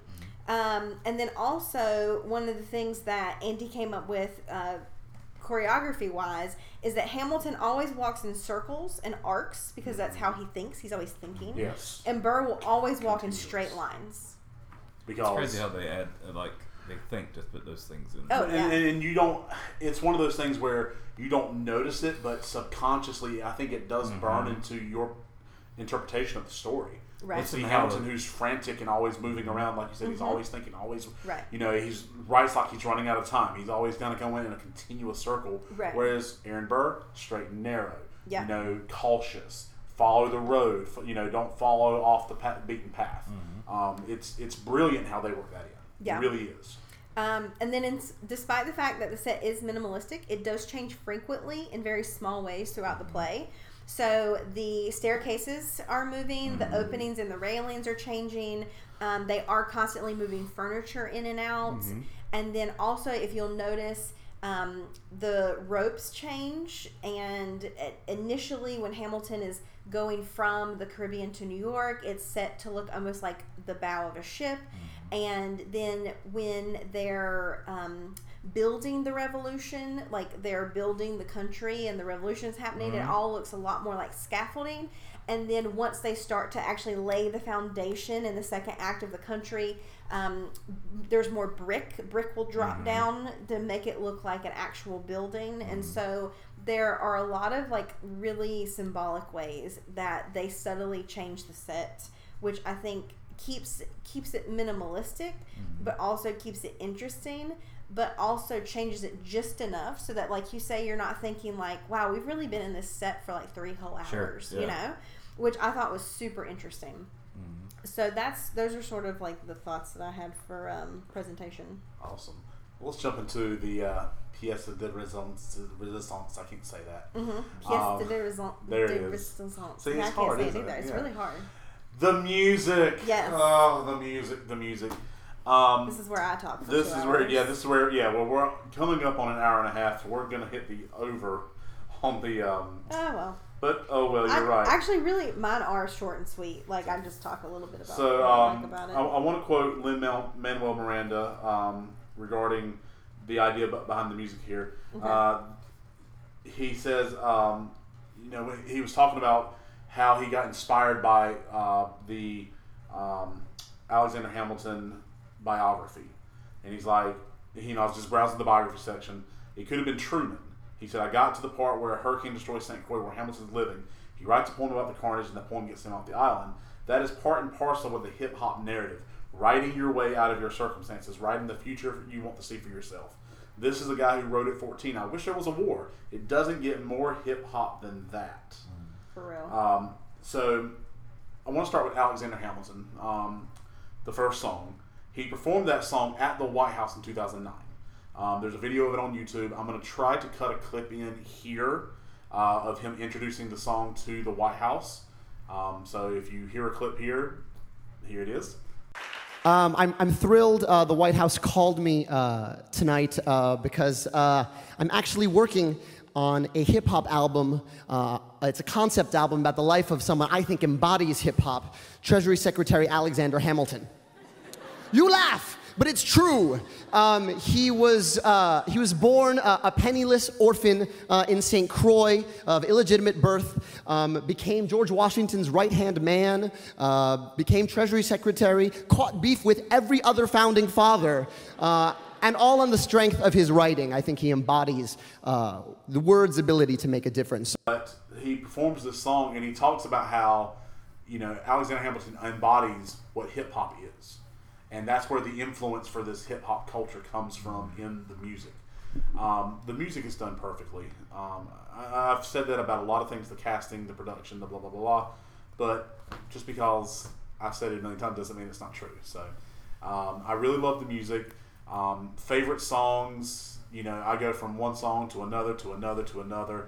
You know, one week it's Alexander Hamilton, one week it's Aaron Burr, Sir, one week it's What Did I Miss, one week it's the um, it's Dear Theodosia, one week it's Wait For It. I mean, there's so many great songs on here. But I will say, my first experience with this, um, with the songs or with the um, the music from Hamilton was I was browsing a um, pre-made playlist on Spotify, like based off your recommendations, or here's your daily mix one or 2 And at the time, I was listening to a lot of Outkast or a lot of Usher or a lot of just hip hop and R and B in general. And Cabinet Battle number one was thrown in there, and I'm thinking, what is this? And I look at this Hamilton, like, oh, I've heard of Hamilton. I mean, mm-hmm. you know, one of my coworkers talks about how he really has listened, enjoyed listening to the Hamilton soundtrack, and that's the song that really got its hooks into me because it's like this is a cabinet meeting mm-hmm. done in the style of a rap battle, yeah, mm-hmm. genius. and it's like, wow, Right. wow. I don't know who each character is. I mean, I kind of do because I know George Washington's presiding over it, and he says, "Well, here's Jefferson, Right. here's Hamilton, you know, here's the fallout," and I'm like, "Okay, that is fantastic." And I look and there's a cabinet battle number two. And I was like, Even so, better! even better. And I'm like, um, so they, those are the two uh, songs that kind of really got their hooks into me. Mm-hmm. And so I, I ended up listening to the soundtrack prior to us watching it on Disney Plus several a couple of years ago. I years ago. mean, many. I feel like many, many people listened to the soundtrack before seeing the play because that used to be the only accessible way for the, the only masses. accessible. But I'm really glad I didn't because I. It's really hard for me to get behind soundtracks Mm-hmm. to things I haven't seen, yeah.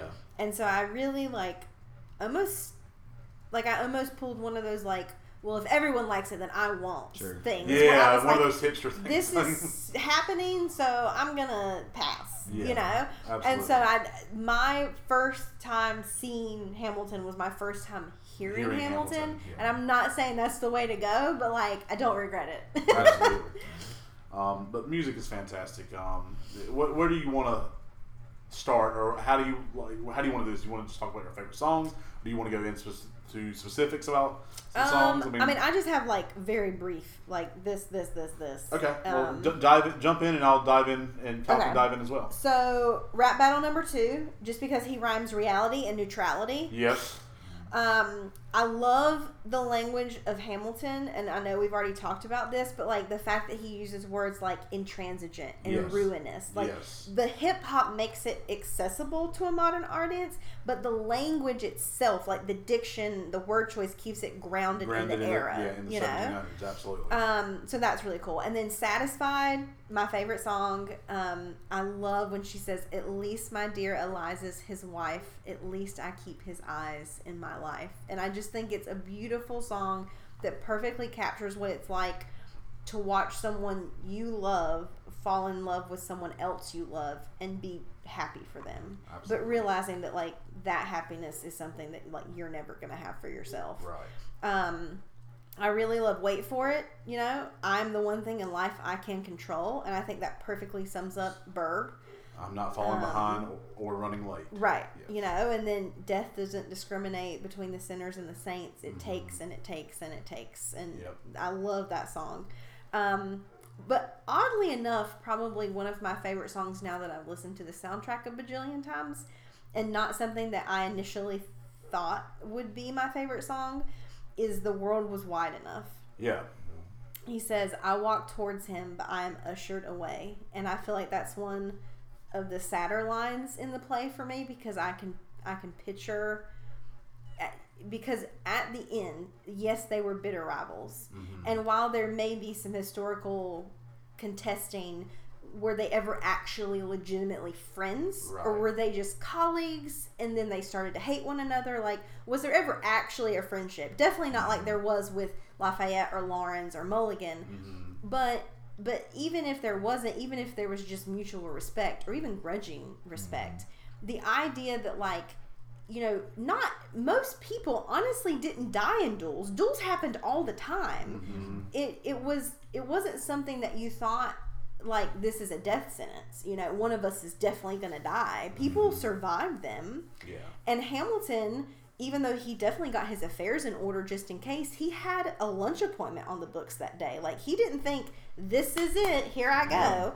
And so I'm sure that Burr didn't think this is it. I'm gonna kill my my whatever Mm-hmm. or be killed. You know, I'm sure he didn't want to die. He had a daughter who had already lost her mother. Mm-hmm. But I just think this idea that like, you know, this shot rings out and you can't take it back Yeah. and you're watching this man crumple to the ground and your first instinct even though you're the one that shot him is of course to rush to his side to try to be like oh my gosh are you okay? Right. and like someone's like no that's not a good idea. You need to go you know? And like that whole just picturing that whole scene is just super sad to me. Um, but what i didn't know again until i read this beautiful biography is that the world was wide enough is based on an actual quote by aaron burr so um, if anyone is feeling uh, particularly angry at aaron burr at the end of this just rest assured like eric mentioned earlier that his life was not happy after he killed alexander hamilton No. um, and a lot of awful things happened to him, but probably the most awful is that after he was uh, sentenced for treason and fled the country, he did, you know, he did some things that weren't really great or legal after he killed Hamilton, completely apart from Hamilton. He tried to separate the western states from the country. He pissed Thomas Jefferson off. It's a whole thing. He fled to Europe. He got waylaid in England. So the one light in his life um, at the end was his daughter Theodosia and her son, who she named after him, Aaron. By the time Burr had finally made it back to the U.S. after all of these this stuff had happened, the only thing he wanted to do was see his daughter and his grandson, only to be written by her husband um, saying that Aaron, his uh, grandson, had died tragically, and that Theodosia was inconsolable. And then, because of grief and poor health, Theodosia was prevented from visiting her father, where he had ended up um, in the states, and she boarded a ship to come see him, and the ship never came.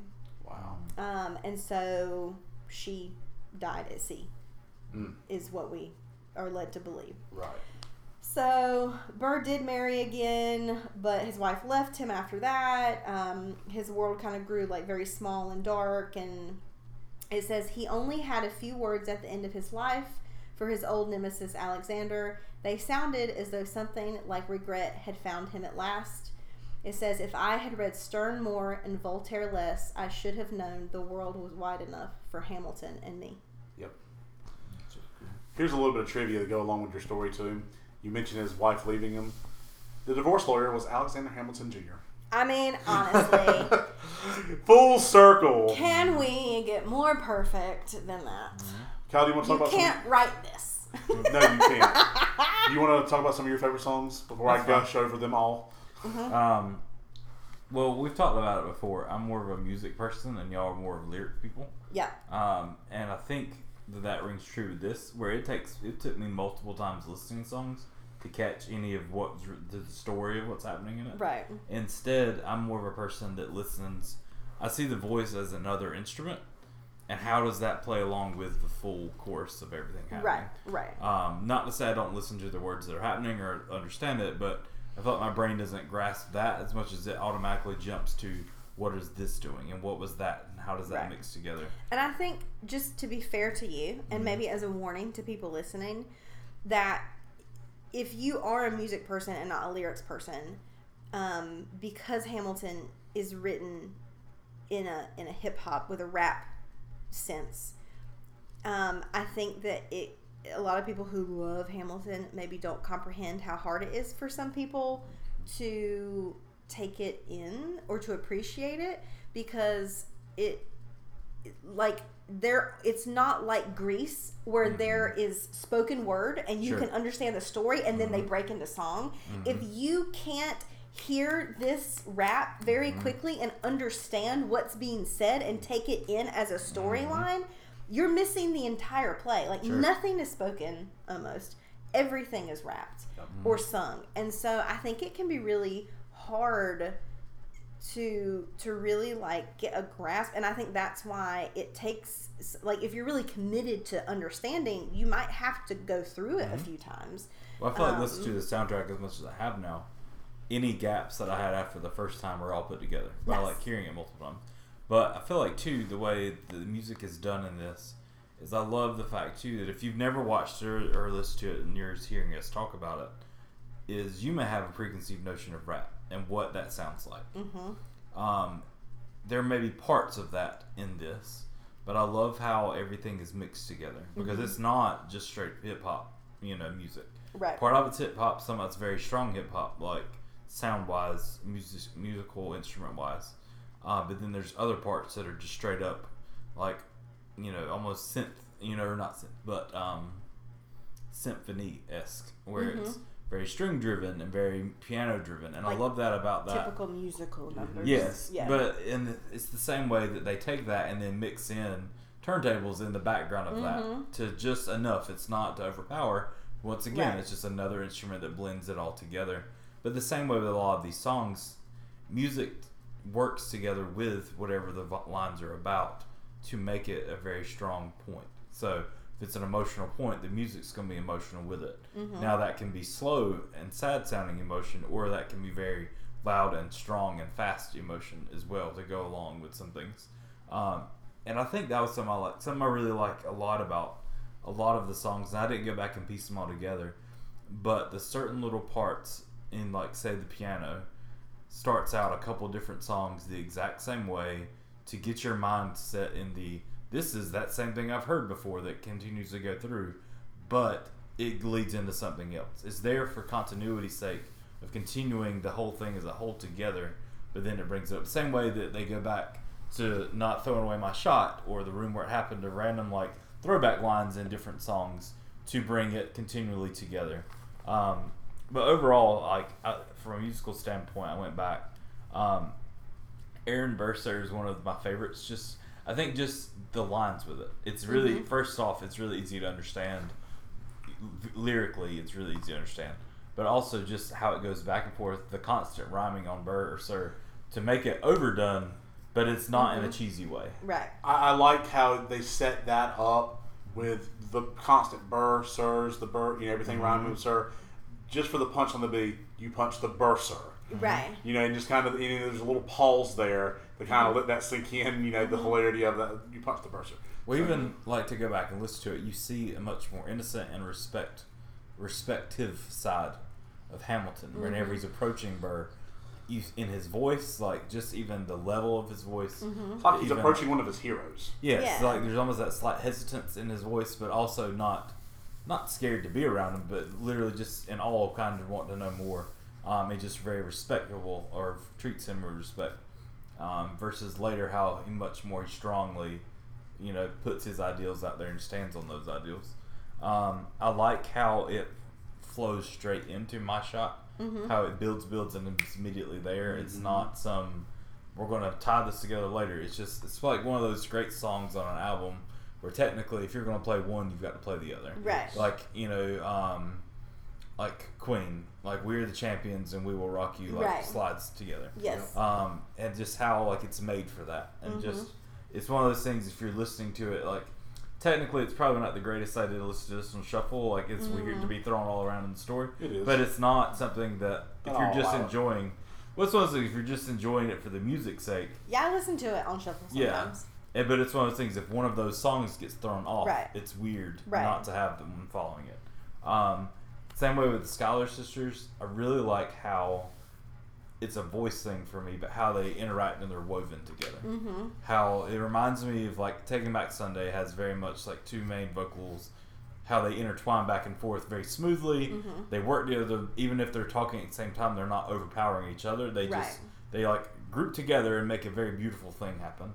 Um, so especially when the three sisters are actually singing their parts, um, and just how that's intertwined. First, the obvious, you know, Angelica, Eliza, and Peggy, but then the immediate line that's after that, that's like I can't remember, but something Peggy, and like it all floats like it's so fast and how quick it all floats together, but it's done in a really beautiful way. Um, I honestly, I like Satisfied, and I think it's the fact of listening to you sing it. And like, but and I don't like I know it's not so much that if you're listening now and you don't know what I'm talking about, we put out Eric worked hard to putting together carpool karaoke, two I- versions of it. Act one came out yesterday, which No was one has Wednesday. ever said it's on that YouTube. my Act version of two's a out by Broadway the- song did. sounded better. Act two's out by the time this podcast hits, so check that out on honestly, YouTube by searching I'm for What the What speechless. Media, I don't even know all what one to word say. into YouTube. I'm not saying like I'm not trying to like you know. I mean, no one's going to argue that make you like I sound sing better, better, than but it's Renee not- Elise Goldsberry. Same way though, it's not so much the fact that it was better, but being next to you and seeing the emotion in your face as you're I love it. It's my because favorite it song. wasn't something you were faking. Same way, like when we were done, like I just sat in awe and just watched because it, it looked like it, It was good that we were at your house and we had to get up because that was the perfect time for a break. Yeah, well, it was like something that had personally attacked you. Like you were singing from your heart. Yeah, I love that song. And so to see that, in same way, if you ever see anybody else that loves a song, is very passionate Right, about it, yeah. you love it. Not so much just because it's a great song, which it is, but the extension that somebody else has with it. So Right. for me, that's what that did. Um, the room where it happened just has an amazing beat to it, and just how everything flows with that.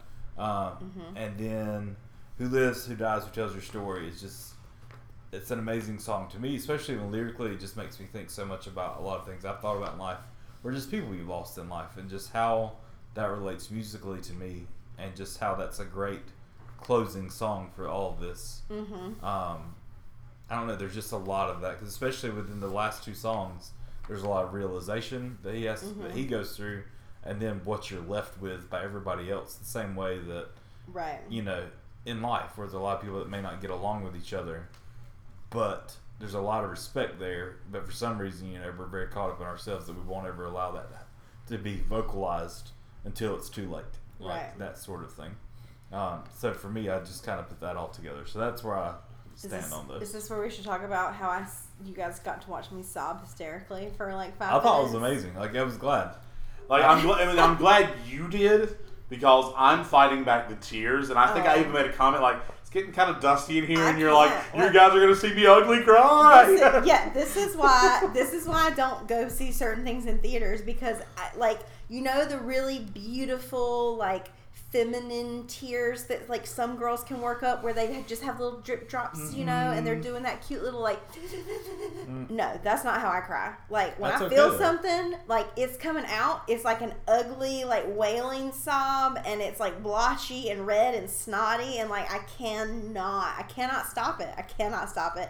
And I was trying so hard and like not to look at you and not to like just look at the screen and like don't make any weird hiccuping noises and like just keep it inside like just keep swallowing keep swallowing and um, then eliza started talking about the orphanage and i was like mm, shut and it down Done. and then at the very very end she does that like That gasp. Yeah. and I just lost it, like lost it, and I sobbed in front of you. Well, that's my wife. thing. Like even me thinking about it, my thought Welcome was, to the family. I've always been that way. Is Keep if crying in front somebody, us now. if somebody's willing to put that much emotion out in front of you, I feel like Right, people need to know like that's a safe zone. Like, right, It's okay to show your emotion and let that out because honestly, so much in life, people tell you that you know, especially like dudes, you hear it a lot, especially, but it does happen for women as well, where Right. you know, Don't oh, you're supposed to be strong, you don't Yeah. be weak, don't do this, and it's like whoever put the emotion of crying and being weak together is just stupid because Right. that's just being honest and it's being out there and it's it should be allowed and I'm a big push for that where it's be willing and be able to share your emotions with people right. and also be a person that's accepting and being okay with that. And that doesn't mean you have answers for all of it. It's okay.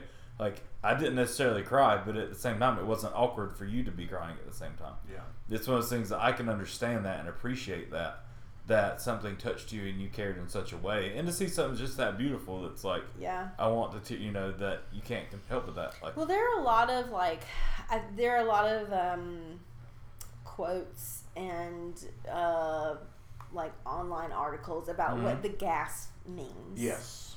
But in my mind, like as I'm watching it, it's you know like when and when you're talking about who lives, who dies, who tells your story, Mhm. a lot of the the lyricism of that um, is about a legacy. And like the legacy you leave, and then how that legacy gets passed on and told and remembered, and you know Eliza, who could who could who went through so much loss and who could have easily said, um, you know, you sort of got my son killed, and now I've lost my sister because Peggy actually dies too. Um, And she, Peggy. she dies off stage, obviously, and with you know, I think she just dies of illness. But you know, and then she's like, "Well, and you cheated on me a lot, and then told everyone about it." So she could have just been like, "You know what? Like, this isn't my problem. Sure. It, like, I just I'm gonna live my life, you know." And instead, like she says, she puts herself back in the narrative and she starts going through his papers and she and Angelica work to really like organize his thoughts and continue on the ideas he had. The, you know, they speak out against slavery. Um, she knows that he's an orphan and so she starts working on you know putting together this orphanage and and giving children homes and and so like i'm sort of taking all of that in and then in my mind and and this is a like one of the arguable points like one of the top uh, opinions on the mm-hmm. internet. In my mind at the very end she looks out towards the audience and hamilton or the specter of hamilton i suppose is kind of mm-hmm. behind her. She she's about to die you know she's mm-hmm. reached the end of her life she's going to get to see him again.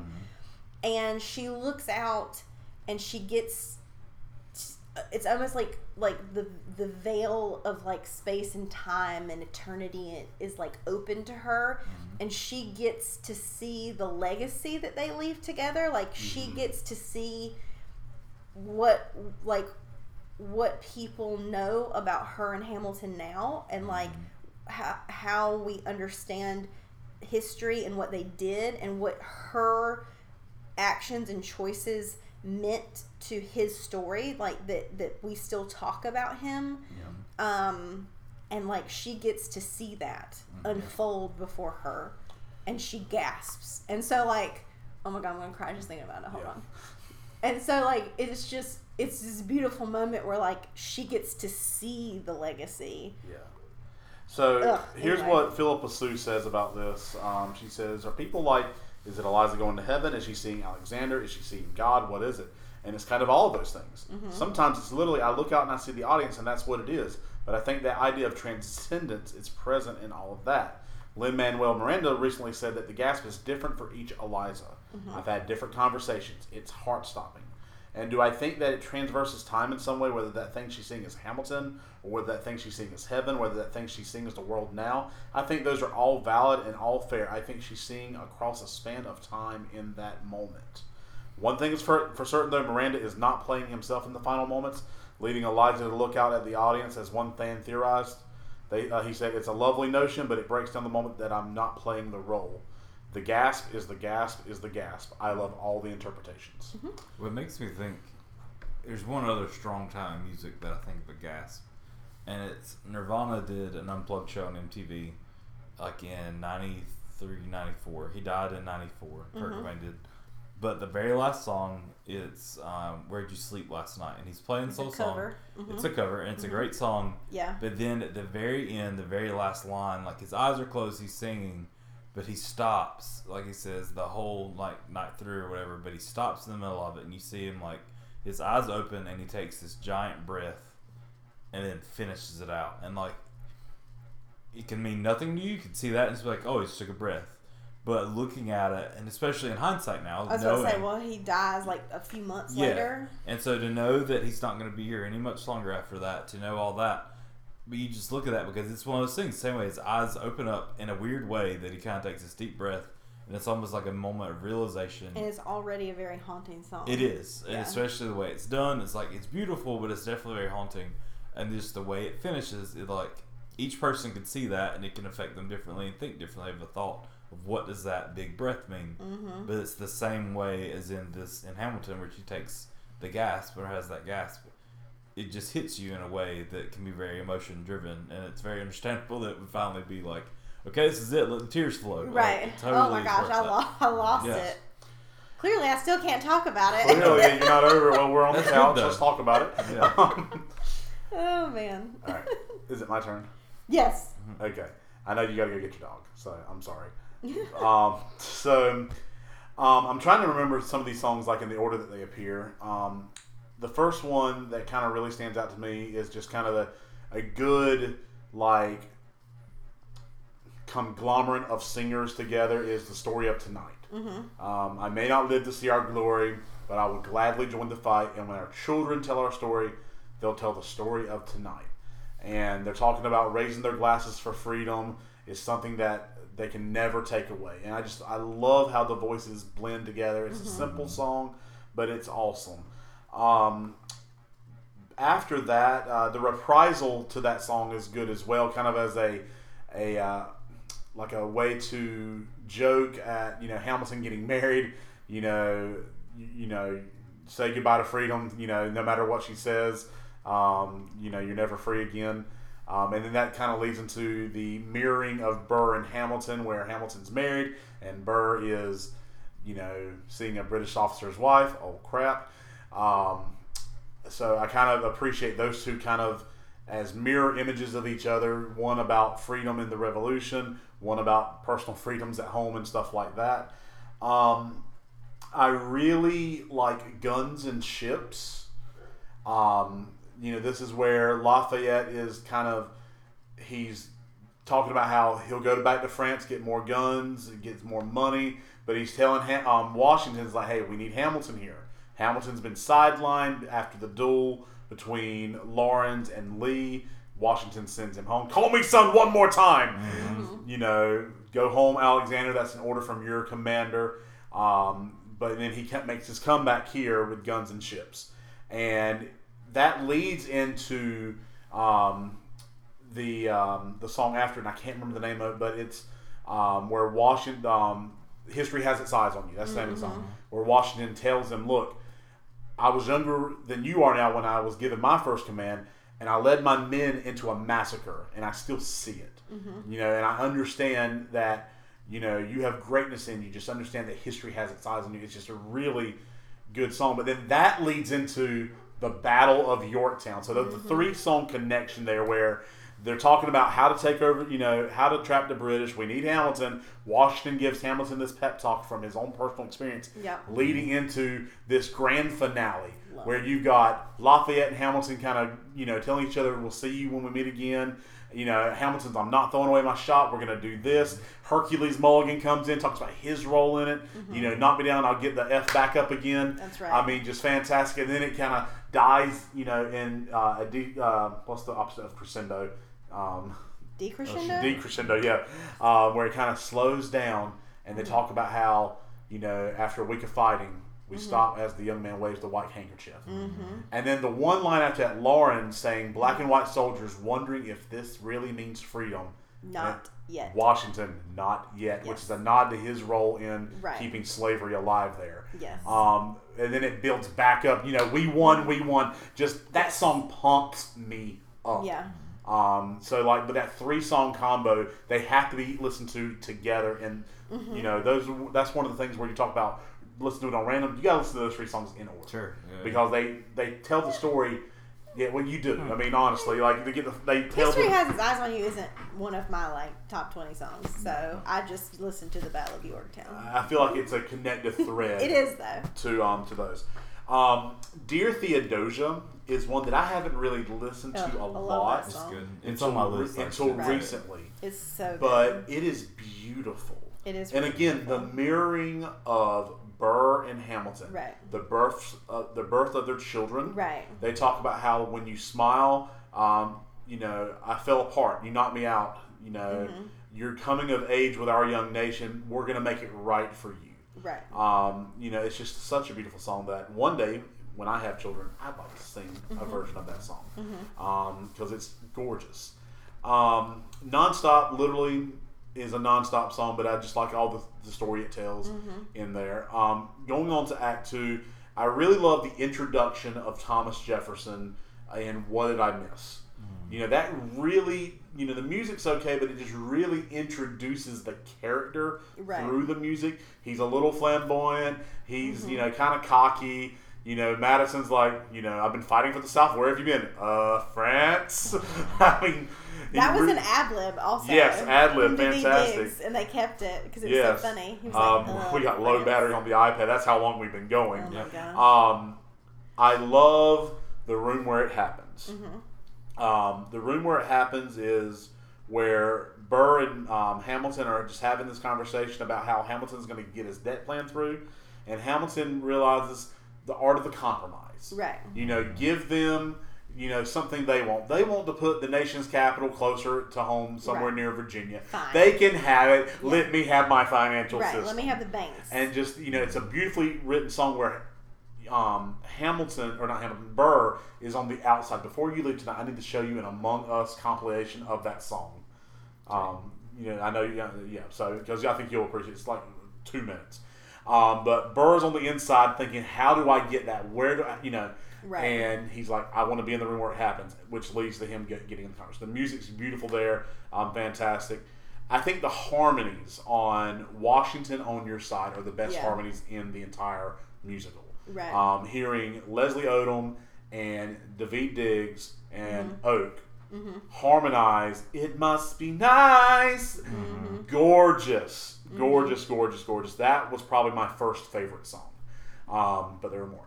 um, So that's a you great. can't just go through the soundtrack song by song. You Yes. realize like you have to actually pick favorites. You did it with the cast, but you Okay. can't do it with Yeah. songs.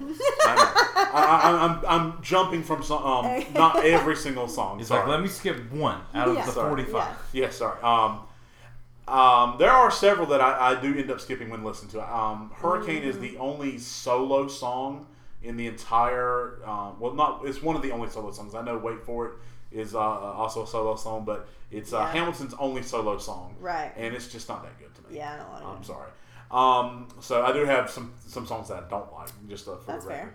record. Um, the, the the King songs are all fantastic, even if they do follow the same formula. They're all fantastic. Um, the election of 1800 is a favorite of mine for how it combines so many different elements of other songs. You know, it has the the um, the line from Jefferson, every action has its equal opposite reaction. You know, that's kind of brought over from another song. It has like the you know the election of 1800, which is brought over from the Battle of Yorktown or 1776 or you know whatever. Um, I like how it just combines so many elements from all these other songs and comprises them into this one song.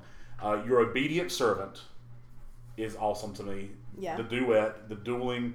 You know, I'm gonna lay out a a um, uh, challenge to you. You know, you owe me an apology, and Hamilton's like, uh, no. Well, if we're gonna do that, here's a list, itemized Right. list of 30 years of disagreement. Right. Sweet Jesus. um, but I love that and how it's just you know they're very serious and they end it. I have the honor to be your obedient servant. A. Dot Burr, A. Dot Ham. Mm-hmm. Um, it's just kind of like you know when you're in high school and you have those people who are just obviously really fake. Like, oh my gosh, I love your bracelet. Right. You know, they're just kind of that fake talk, and they're like, I have the honor to be your obedient servant. Right. It's just- Like, I love, I love that. yeah. Um, so uh, I'll stop there. I think I mentioned uh, like my current, all my current favorites there. Yeah. Um, and, and then some probably, but yeah, the music's just fantastic. I probably did leave out one or two, honestly, but So, do you guys just want to do one fun fact each since Yes. we're like, yeah, let's do one fun fact because we're coming up on two hours. So do you are you married to like one of your fun facts, or do you want to do the bullet? you do the bullet because I don't have. because I have a really, I have another really good one. Share your two if you want to. Okay. Um. so, uh, and jump in. So Ariana DeBose plays the bullet. Yes. Okay. Um, and her role throughout the play is to sort to sort of be following Hamilton, whether as a bit character, um, like in an ensemble, or literally as like she. It literally looks like she's walking a bullet across the stage in the in the duel at the end, but also in Stay Alive. She narrowly misses him. Um, so she, it's almost like death is stalking him throughout his life. Yep.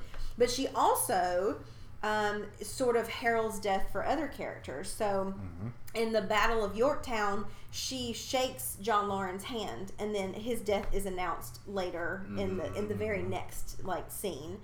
Um, and then she also plays the character who tells uh, Philip Hamilton where to go find George Eacker, who he's looking for, who eventually kills him in a duel.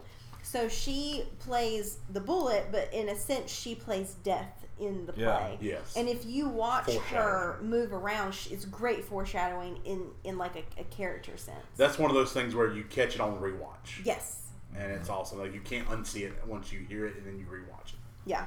What you got, boss man? Um, I mentioned earlier just about how he, how different characters almost remind me of different artists. Um, and Miranda said that, uh, let's see, he said, and I built the score by dreamcasting my favorite artists. Said I always imagined George Washington as a mix between Common and John Legend. Um, Hercules Mulligan as Busta Rhymes. Yep. And Hamilton was modeled after my favorite um, polysyllabic rhyming heroes, Rakim Big Pun and Eminem, which actually makes sense. Yes, it does. So, All right. So speaking on that, Hamilton songs sample rap music and it references rap songs as well as other musicals. Um, so as a show that has its roots in rap, it's not surprising that Lin Manuel Miranda has peppered Hamilton with rap references and samples. My Shot has elements of Mobb Deep's Shook Ones Part Two, and a homage to Notorious B.I.G.'s Going Back to Cali. Um, the song Ten Duel Commandments samples B.I.G.'s Ten Crack Commandments. Mm-hmm. The opening to Cabinet Battle Number One references Jay Z's Izzo and contains parts of the message by Grandmaster Flash. Meet Me Inside, Meet Him Inside, Meet Him. Mm-hmm. Anyway, contains elements of DMX's Party Up in Here, Up in Here. Mm-hmm. Cabinet Battle 2 references B.I.G.'s Juicy, and these themes and samples show up in other songs throughout Hamilton as well. Miranda also pays homage to Broadway shows too. He snatched a line from South Pacific for Burr I'm with you, but the situation is fraught. You've got to be carefully taught in my shot. He makes reference to the song Modern Major General from uh, Pirates of uh, Penzance when Washington sings, I'm the model of a modern Major General, the venerated Virginian veteran whose men all are all lining up to put me on a pedestal in Right Hand Man. That's also referenced in uh, one of the episodes of Psych. Um, and puts parts of Nobody Needs to Know from the last five years and Say No to This. Miranda's lyrics are also packed with historical references. Uh, there's a few here. Many uh, are annotating the lyrics on Genius. Uh, Miranda himself has also weighed in there. Um, Miranda also wrote his own book of his annotated lyrics, which he tweeted are not what you'd find on Genius, just things in my brain and heart.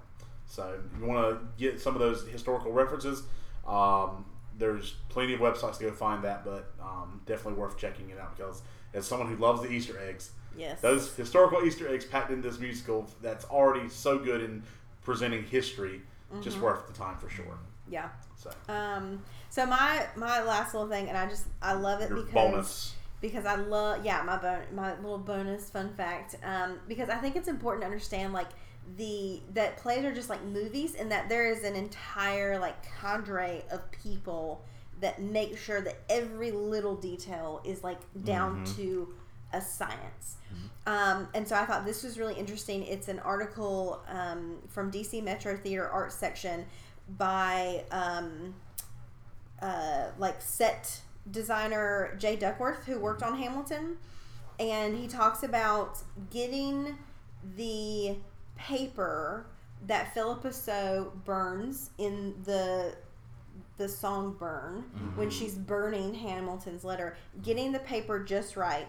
He said, I went through a bunch of different paper weights and sizes until I found the one that burned for exactly two minutes and nine seconds, the length needed for the song, and then extinguished so that Eliza could exit in a blackout with the ash heavy enough not to rise out of the coal scuttle when she walks off, but that would also have a maintained burn in the sense that like it would stick to the paper so that there wasn't any um, like possibility that it would it would burn or like catch fire to Phillipa Soo, the actor playing Absolutely. Eliza. So I just thought it was really interesting because he so like even down to like a two minute and nine second burning piece of paper he needed. Yeah. They he got went those- through this yeah. massive experiment of getting like the perfect paper that she could burn in that little lantern. I just thought that was really interesting. I've got one last thing before we end, and it's it's a song that I forgot to include, but I think it's perfect to kind of end on this note. Um, it's it's always it's been one of my favorite songs, and I can't believe I forgot about it until just now. One last time, which is when Washington says, "I'm resigning as president," you know, and the reasoning behind it. Hamilton's like, you you know, you have to serve. The, you know, the whole point of this was for, for you to serve. And Ha- uh, Washington's like, no, I mean, what's the difference in me serving forever? You know, that that's just like the king. And the king, right. You know, if I step down now, the nation learns to move on. Right. It outlives me when I'm gone. Right. And the trying to do trying to think about like the idea that as president George Washington could have been in power for as long as he wanted to Right. but knew it wasn't right right. knew that he had to step down. Um, and then they read his actual resignation letter as part of that song. Um, it's beautiful. Mm-hmm. It embodies what America should be. That America doesn't belong to one person mm-hmm. or a group or a group of people, but it belongs to everybody, and it should be treated that way. And I just, again, not trying to get into political talk because that's not the point of this podcast. But also vote. But, well, we'll get to that too before we leave. But having the self worth of knowing that America is bigger than you, mm-hmm. reflected in Right. that song, Right. is something I wish Right. we saw more of. And reflected historically Yes. in George Washington. in, yeah, in George. Washington. Yes. And in many past leaders as Correct. well, that America, I am not bigger than America. Right. You know, America as a country and as a people group should be bigger than the person leading it because it should be a collective. Everyone puts their hands in um, to be a part of this. And to Mm-hmm. see that reflected in the song is beautiful. Something I wish we saw more of, and something I hope we will see again one day. Mm-hmm. Um, Talking about everyone's input. So, Social media shout out. all right, jump in there, buddy. Love it. Nice transition, Yes. Kyle. Joy Woods right. Well, we posted today just kind of asked what your thoughts were, favorite songs, lines in the movie, uh, or play. Joy Woods right said, "Absolutely love that this is that this is history presented in a manner that makes you want to ask questions and do the research. See if it is accurate. George Washington's farewell address, the duel, the Reynolds pamphlet, Eliza and her legacy, also of the symbolism, the bullet, the character who is death. Timing of character introduction. Okay, let's face it, I'm crazy excited for this week's podcast. I love Hamilton. Devon Jenny Varnum says talk less, smile more. Aaron Burr. Then Joy was right says if you stand for nothing, you will fall for anything. Or what will you fall for? If you stand for And nothing, then- Burr, what'll you fall And for? And then Devon, or just say Jenny came back and said, and when I meet Thomas Jefferson, I'll compel to include women, Women in in the the sequel. Work. She also says powerful statement. Now I'm in the now I'm the villain in your history. I should have known the world was wide enough for Hamilton and me. Um, Joy was right. Comes back says, "OMG, I'm obsessed. Love the music. Love the artistry of the production. Um, they sing, act, dance in costumes on a spinning stage, and the nerd in me, for the most part, is it is historically accurate. There are a few dates off, but wow, just wow. By the way, if you need shirt masks to show your Hamilton love, Granny's Barn Inc. You can hook you up. Shameless business plug. Yeah, Go to support local. Um, Jenny says, "Can you imagine taking seven years to work on something?" Um, talking about getting this together, and also said, "Immigrants, we get the job done." Hamilton and Lafayette. Let's see. I feel like there was one more. Let's go back.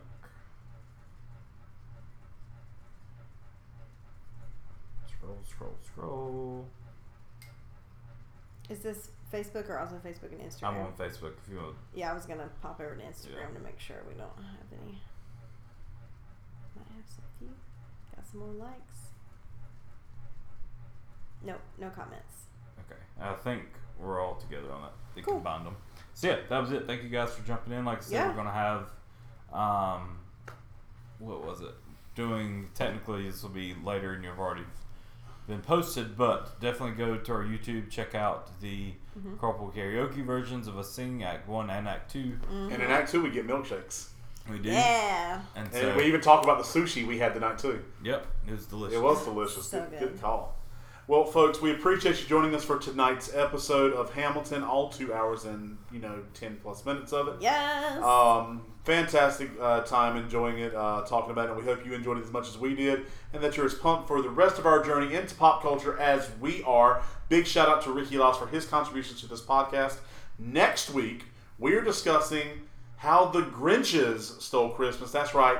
All three All Grinches. Grinch movies, the, including the original TV special from the 1960s, the Jim Carrey version that came out in 2000, which is celebrating its 20th anniversary this year, and the one starring Benedict Cumberbatch, the animated one that came out in theaters two years ago, which is a personal favorite of mine as well. We'll be discussing the story of the Grinch, comparing the three movies, and ranking our favorites in order, and that's going to be fun because I feel like there could be some fistfights going on through that. So, but uh, we Which again I thank win.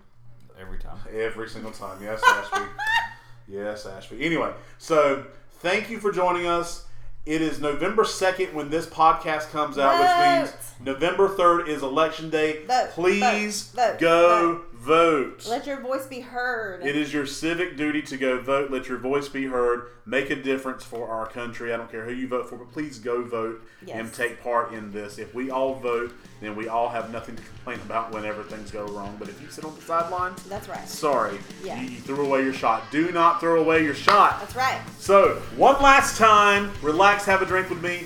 One last time, let's take a break tonight, and then we'll teach them how to say goodbye. We'll stay as cool as the other side of the pillow, and we'll see you next week on the What What Podcast. Thomas Some men say that I'm a tipster, I'm insane. You want a revolution, I want a revelation. So listen to my declaration.